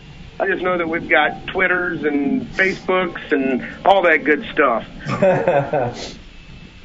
I love it. I love it. Chris, thanks Chris, for joining us. Congratulations. We'll see you in a couple weeks down at Guntersville. Chris, hold on, one more thing, bud. Yes. Um, this, Yep, is, yep. this is Brian. Remember what I told you uh, when we talked earlier today? Ike, Ike owes you something. Oh, I, I didn't we have a Hope bet? so. Didn't we have a beer bet at uh, on the classic weight? Yeah. Did I win or did you win? Brian, aren't you the ref? Yeah, I am. I, I, I went back and uh, reviewed some tape, and uh, Chris Lane with the victory on that. Oh Hey, Chris beats me again. He's always beating me. He's beating me in tournaments. By about a pound Mike, and a half. Yeah, yeah. Hey, Mike, I will see you in Guntersville at Winfield's Oyster House to collect on the debt, and we'll have to have some oysters to go with it. Uh, Chris, we just lost our Skype feed. Hold on a second. Uh, we're gonna see if we get it back, but uh, I'll let I'll let Mike know that uh, he owes you a beer and some oysters. Good job, Chris. Thanks for coming All on right. the show, buddy. Thanks a lot, dude. Yeah, Thanks for thank you, in. guys. See you, man. Bye. Way to go, Chris. Well, there you have it. It's been a pretty busy evening, huh, Bob? Absolutely, J3? man. Absolutely. In the house, been a good time. Bob, you still awake? I'm awake, dude. Yeah. I Yep. expected more out of Bob tonight. I just been soaking it all in, man. You know. It's a sponge. Try. Yeah, exactly. Anything interesting on the IM come up? Let's see. A lot of people were bashing on Pete when you and Pete were going back and forth. I mean, they were tearing him alive. Pete's such a sweet guy, dude. I hate to see that happen to him. You know what I mean, man? you know, they should make a teddy bear with Pete's face on it, dude. Yeah. You know what I'm saying? Agreed. Agreed.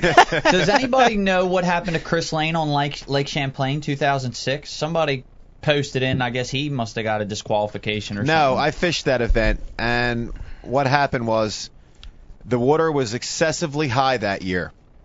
Crazy high. Like when you were launching, like the, you were driving through water on the parking lots. Right. And a whole uh, slew of water opened up that otherwise didn't exist. Ah. And we were all up in Vermont, you know, the People's Republic of Vermont, where Uh-huh. everything is federal and private and property and whatever f, you know. Yeah. Anyway, we were able to go f- way far back, and I don't think he was DQ'd, but it wasn't clear what we were fishing up there. I went off the Dead River, and I went a mile back off. That's the Dead not where River, he was fishing. prairie. No, no, no, no. That's not where he was But fishing. that that was brought up. Yeah, No, he he was wa- fi- he was fishing a creek that they were unsure if it was off limits or whatever, and they ended up saying it was off limits and that he couldn't go back there. Or, you know, I'm not a magazine, but it was something to that Yeah, but. I fished that event. That's why I have knowledge about it. I mean, the water was just was really Right. high, and you were able to get to places that you probably haven't been able to get to since. Right. and it was right during the spawn, and they were they were really far back. It was it was pretty neat. Yeah, I don't, I don't think he was up in that Missisquoi area though. He was in some creek like down the lake or something, I think, but I could we- be wrong. Folks, we got him back. There you go.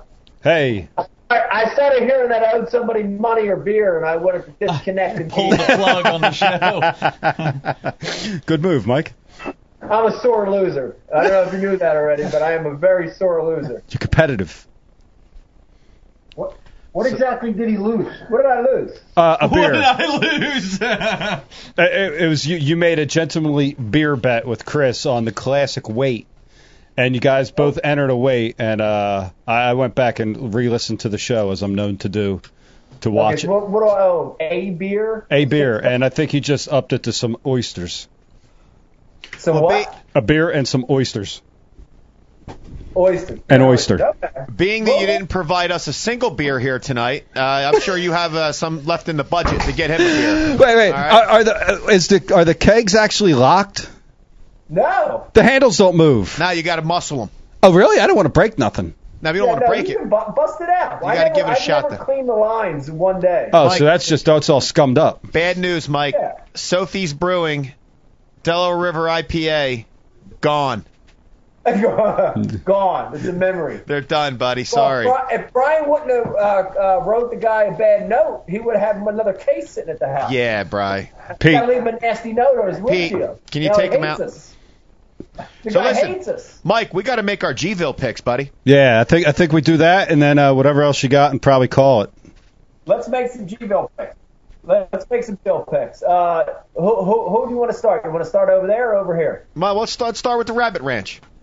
All right, we'll start with the Rabbit Ranch. Let me start since I'm speaking. You, I know this is going to be a shock to you, but at Guntersville, I'm going to pick me.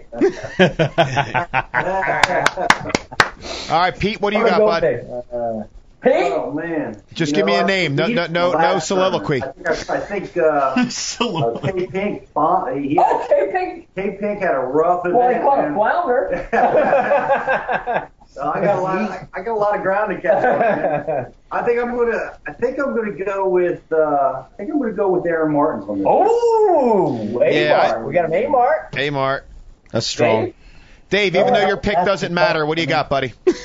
Uh, you, I mean, you got so many great guys. You, Chris, you know, obviously lives Local, there. local, you got local. G-Man, you know, G-Man, strong there. Local. Randy Howell, the Howler. Randy franchise. Howell. Randy Howell. He's hot. He's fishing really good. And he's got the Howler. Yep. I'm going with somebody else, though.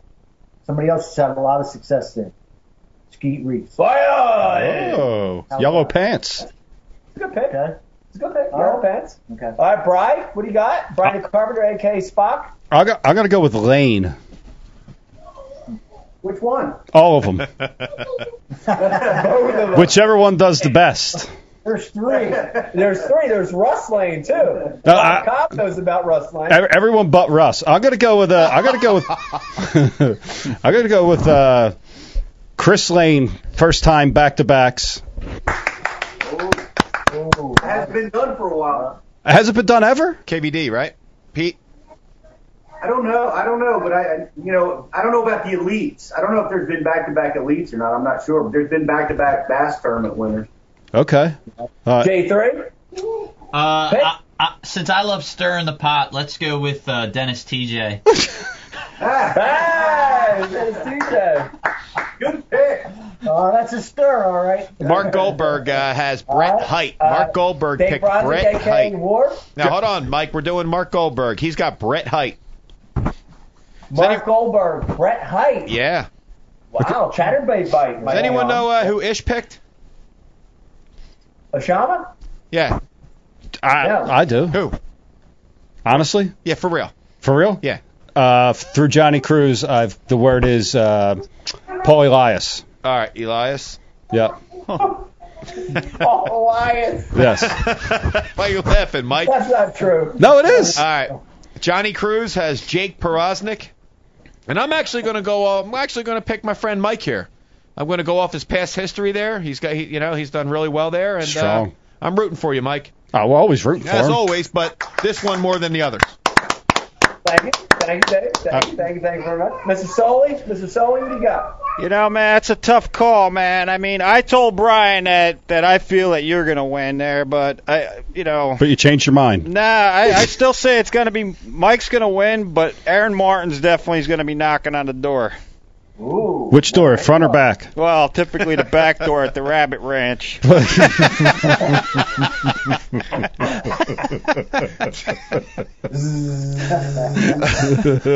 So, hey, Mike, now let's just wrap up things. Let's just get get everything balled up here. Balled H- up. How much do you think having an effective anglers union would go to to stave off or prevent uh, a rash disqualification like this again? Well, hey, Dave, listen. th- Here's the reality of it. it. The reality of it is, is if you look at, and me and Dave have had this conversation a lot. Me and Pete have too.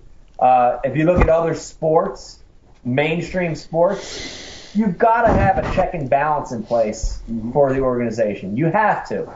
Like I said, wrong or right, you know, you have to have someone on the side of the anglers to represent them. You know, good and bad, and uh, and we don't really have that right now. Well, you know. Okay, I got to make a comment here. And Oh no! this, you got to look at this. You're, what you're talking about here is a tournament organization which DQ'd someone, and their committee overturned their own ruling, and they allowed it. Right? It worked. So an angler had a grievance, and he got that grievance settled in his favor against the tournament organization's decision. That's a, you know, that's that's not a horrible thing, man. That's, uh, you know, I agree. The anglers definitely needed a strong representation, better than we have now, no question about it. But, uh, you know, there is options here, and you got to give Bass a little credit for uh, for being able to deliver this decision. But Dave, as president, That was Pete. I know, but I'm saying, Dave, as president of PYA, uh, there would be. There would, PYA. Are you making shit up? PYA? the well, no two- two thoughts. Two thoughts crossing over, uh, uh, you know, with one another. Wh- What what I'm getting at is if there was if there was an anglers union, the tournament director would have guidelines, whereas he couldn't just disqualify him mid tournament. I'd like to see things be judged after the fact, when he's not running an entire tournament where he can he can go over all of the facts and then make a decision. It's a lot to. That's a lot to do. It's a lot of work on Trip's shoulders. While it's happening, while Sure. the event's taking While place. While it's taking place. That's a lot of work. It, it's a it's a it's a it's a major responsibility on Absolutely. Trip Park. And to echo what Pete said, I mean, you have to give them credit. They did look at it. They did reckon, you know, obviously they felt that it, it was an unjust uh, um, decision to begin with, and they overturned it. Uh, there's some things that are going to happen because of that that uh, unfortunately are going to have, you know, some long-reaching um, ramifications to everybody that fishes. But the reality of it is, you know, if we could just if we could adjust the process, you know, to allow for a thorough investigation before any decisions are made, you, you kind of limit you you know you probably minimize what has happened here. Agreed. You know these, these types of situations. So um, I, I think with the, with a strong anglers union, you have the opportunity to voice that and arrange for that along with the organization. It's not that you want to get into a a uh, a uh, adversarial um, position with them, but you want to work with them to make it better for everybody, in, including the tournament director. Yeah, and and that and that's a great point. I want to stress that too. You know, I don't, I don't, I don't, I don't place any blame on Bass, and I'm, I don't think they're the bad guy. I don't think the tournament organization is Big Brother and they're the bad guy. I think uh, a group representing the pro anglers would uplift the entire sport. And when and when we can find that balance of working together, the whole sport's going to get better. Mm-hmm. And that that's what we need. You know. Absolutely, absolutely. And there, there's got to be clearly defined violations and then penalties Correct. for those violations. You know, the transparency thing. There is currently there is no transparency. One guy may get fined, you know, one amount, and another guy could get a fine, you know, a higher or lower amount. Um, and we don't know that. We, you know, because none of it is ever published. Um, you know, none, none of it is is deemed public record by by BASS. if there was representation, you know, hopefully some of that uh, would come out and we'd have a great deal more uh, transparency in the sport, which would make it a better situation for everyone. Transparency through Ike Live. I got a question. I got a question. What yard sale can I go to to get that plastic sardine and that BASS lookalike trophy underneath it? It is it is fake. You know, fake. It's Uh, WWEC, Is that from the flats, Dave? You go, Yes, yes, it is. He caught Nice. that fish on the flats too, dude. It was during the tournament. That's a reminder. It's Real, baby. Fancy. It's real. Oh come on, that ain't real, dude. I heard he was in the Aberdeen Proving Grounds, man. I didn't protest him though. It ain't too late, Bob. Yeah. Send Trip a text. Yeah. Hey, you know what? You know what? We're going to the the elites are going to the chess. We're going back. Hell yeah. So here, I got a question for you, Mike. So how many times do you see things go on that are potentially disqualify that you look the other way? Never. Never. Uh, I, I, I mean, no, yeah. Because everybody knows question. it happens. That's a great question. I, I'm going to tell you like this. I've, I've, I've hardly ever seen anything that's blatantly disqualifiable or, you know, anything like that. But what you're talking about is a great topic. We could talk for hours about it, which is there's a fine line between following the rules, right? Following the rules, um, you know, uh, fulfilling your obligation as a as a professional. There's a fine line between that and being a rat, right? Right. There's a fine line there. Seriously. Agreed. How, how many guys do you see? I think see? guys from the Northeast, and, and I don't I don't want to stereotype anything, but I think maybe guys from the Northeast, maybe culturally, are a little bit different on that. You Less know what I inclined mean? to snitch. Mind your mind your business. Yeah. I'm just saying. I'm just saying. All right, as a police officer, I hate that word rat. X. X. do something wrong, you pay your penalty. The reality of it is, it's a sport that has to be policed by the anglers, much like golf. Right. You know. Yeah, no And cops. Dennis, his credit, you know, he turned himself in at one point. I mean, how many sports That's- actually do that? Dude, after know? I got DQ'd for the 15th time, I started fishing with you, dude. So people would say, hey, there's no way this guy could be doing anything wrong, man. Yep. And you never got Cover. DQ'd. And we never got DQ'd, Bob. Get get the point here. Right. yeah. We got yelled at, though. I remember we got yelled at one time. Yes, we did. By a dog. By a dog. You could have called her that. You could have called her that. Ah. Sounds like a back on Greenwood too. Yeah. Playing off of that. We digress. we digress. Well, let me ask let me ask Brian the Carpenter uh, from a Oh, produce- no. from a fine producer standpoint. How'd this show come off tonight? This was a very unusual situation. Uh, I, th- I think pretty good, man. Um, considering what we're what we're doing here, I think I think it went really well. You know. just said something in the back that I think's really funny. She said, "Did you remember to hit record?" I think so. we will find out. We'll find out tomorrow, right? That's yeah, right. We need to get Jeffries to install some kind of a program that at seven o'clock Becky's voice says, "Brian, is it recording?" that's what she says every night at six fifty nine. Yeah, yeah, yeah. No, I, th- I think we're good, man. I think the show went went pretty decent. We, uh, you know, we got a couple of guests to call in on the fly, which I thought was amazing. Mike McClelland was the last minute ad, and and Chris found some time to call in and, and talk to us, and, and I really appreciate Yeah, that. The, the other interesting thing is, just to let you viewers at home know, we were going to have the winner of the FLW event today, Dave Lefebre, on. No, we but weren't. wanted to charge us. Decided not to have him on. I, honestly, we were never going to have him on, oh, okay. I just made that up. or or, that or, or ever. Uh, uh, Dave Brodzik, aka Wharf, aka Fathead. By the way, great commentary tonight, Dave. Thank you, thank you. Good job. You, Good job, Dave. Big shoes to fill there.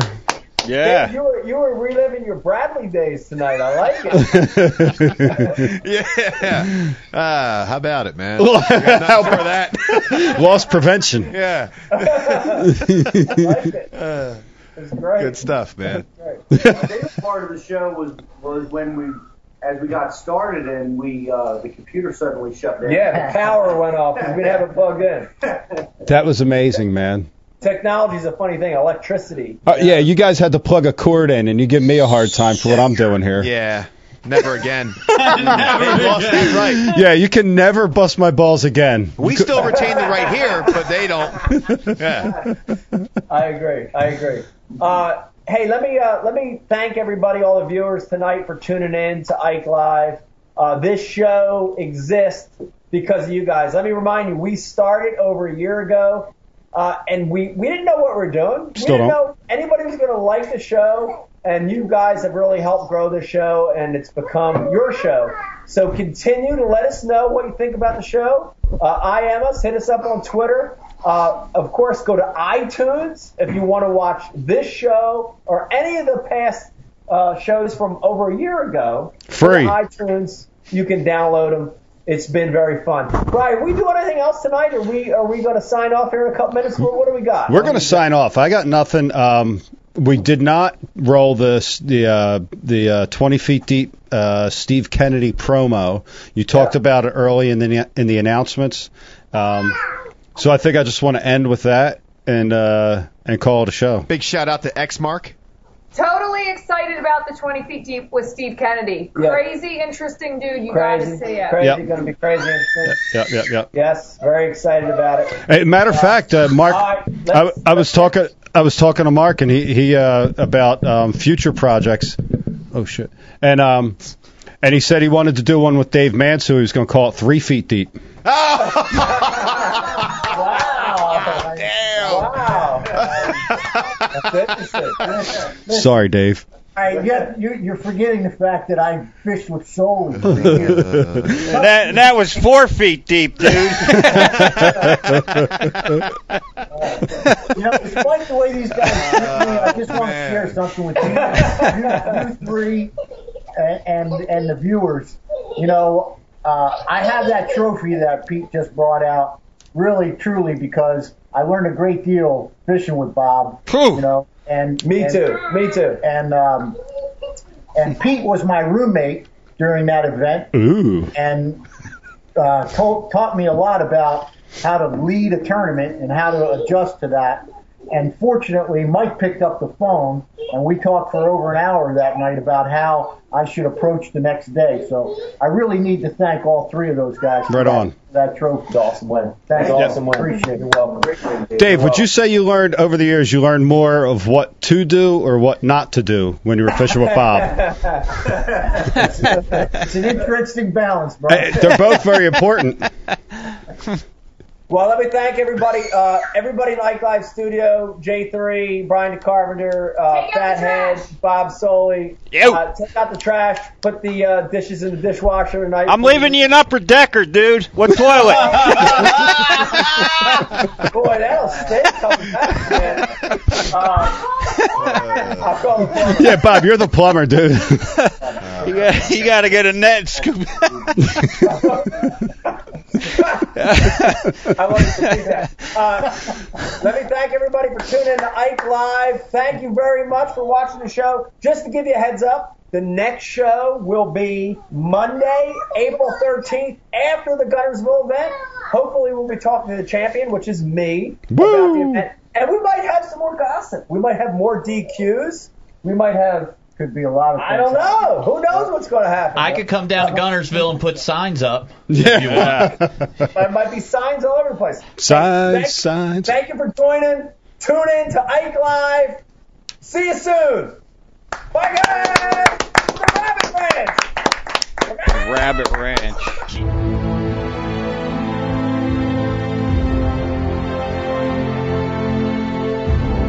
Steve Kennedy is definitely uh, out of the ordinary.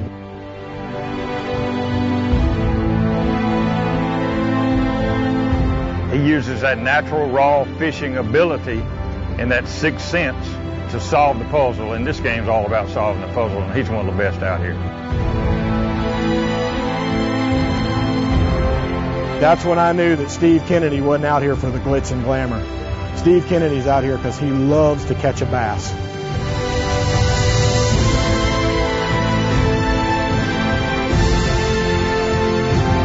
His talent as, a fisherman is just phenomenal, and I know he gets a lot of that from Ben.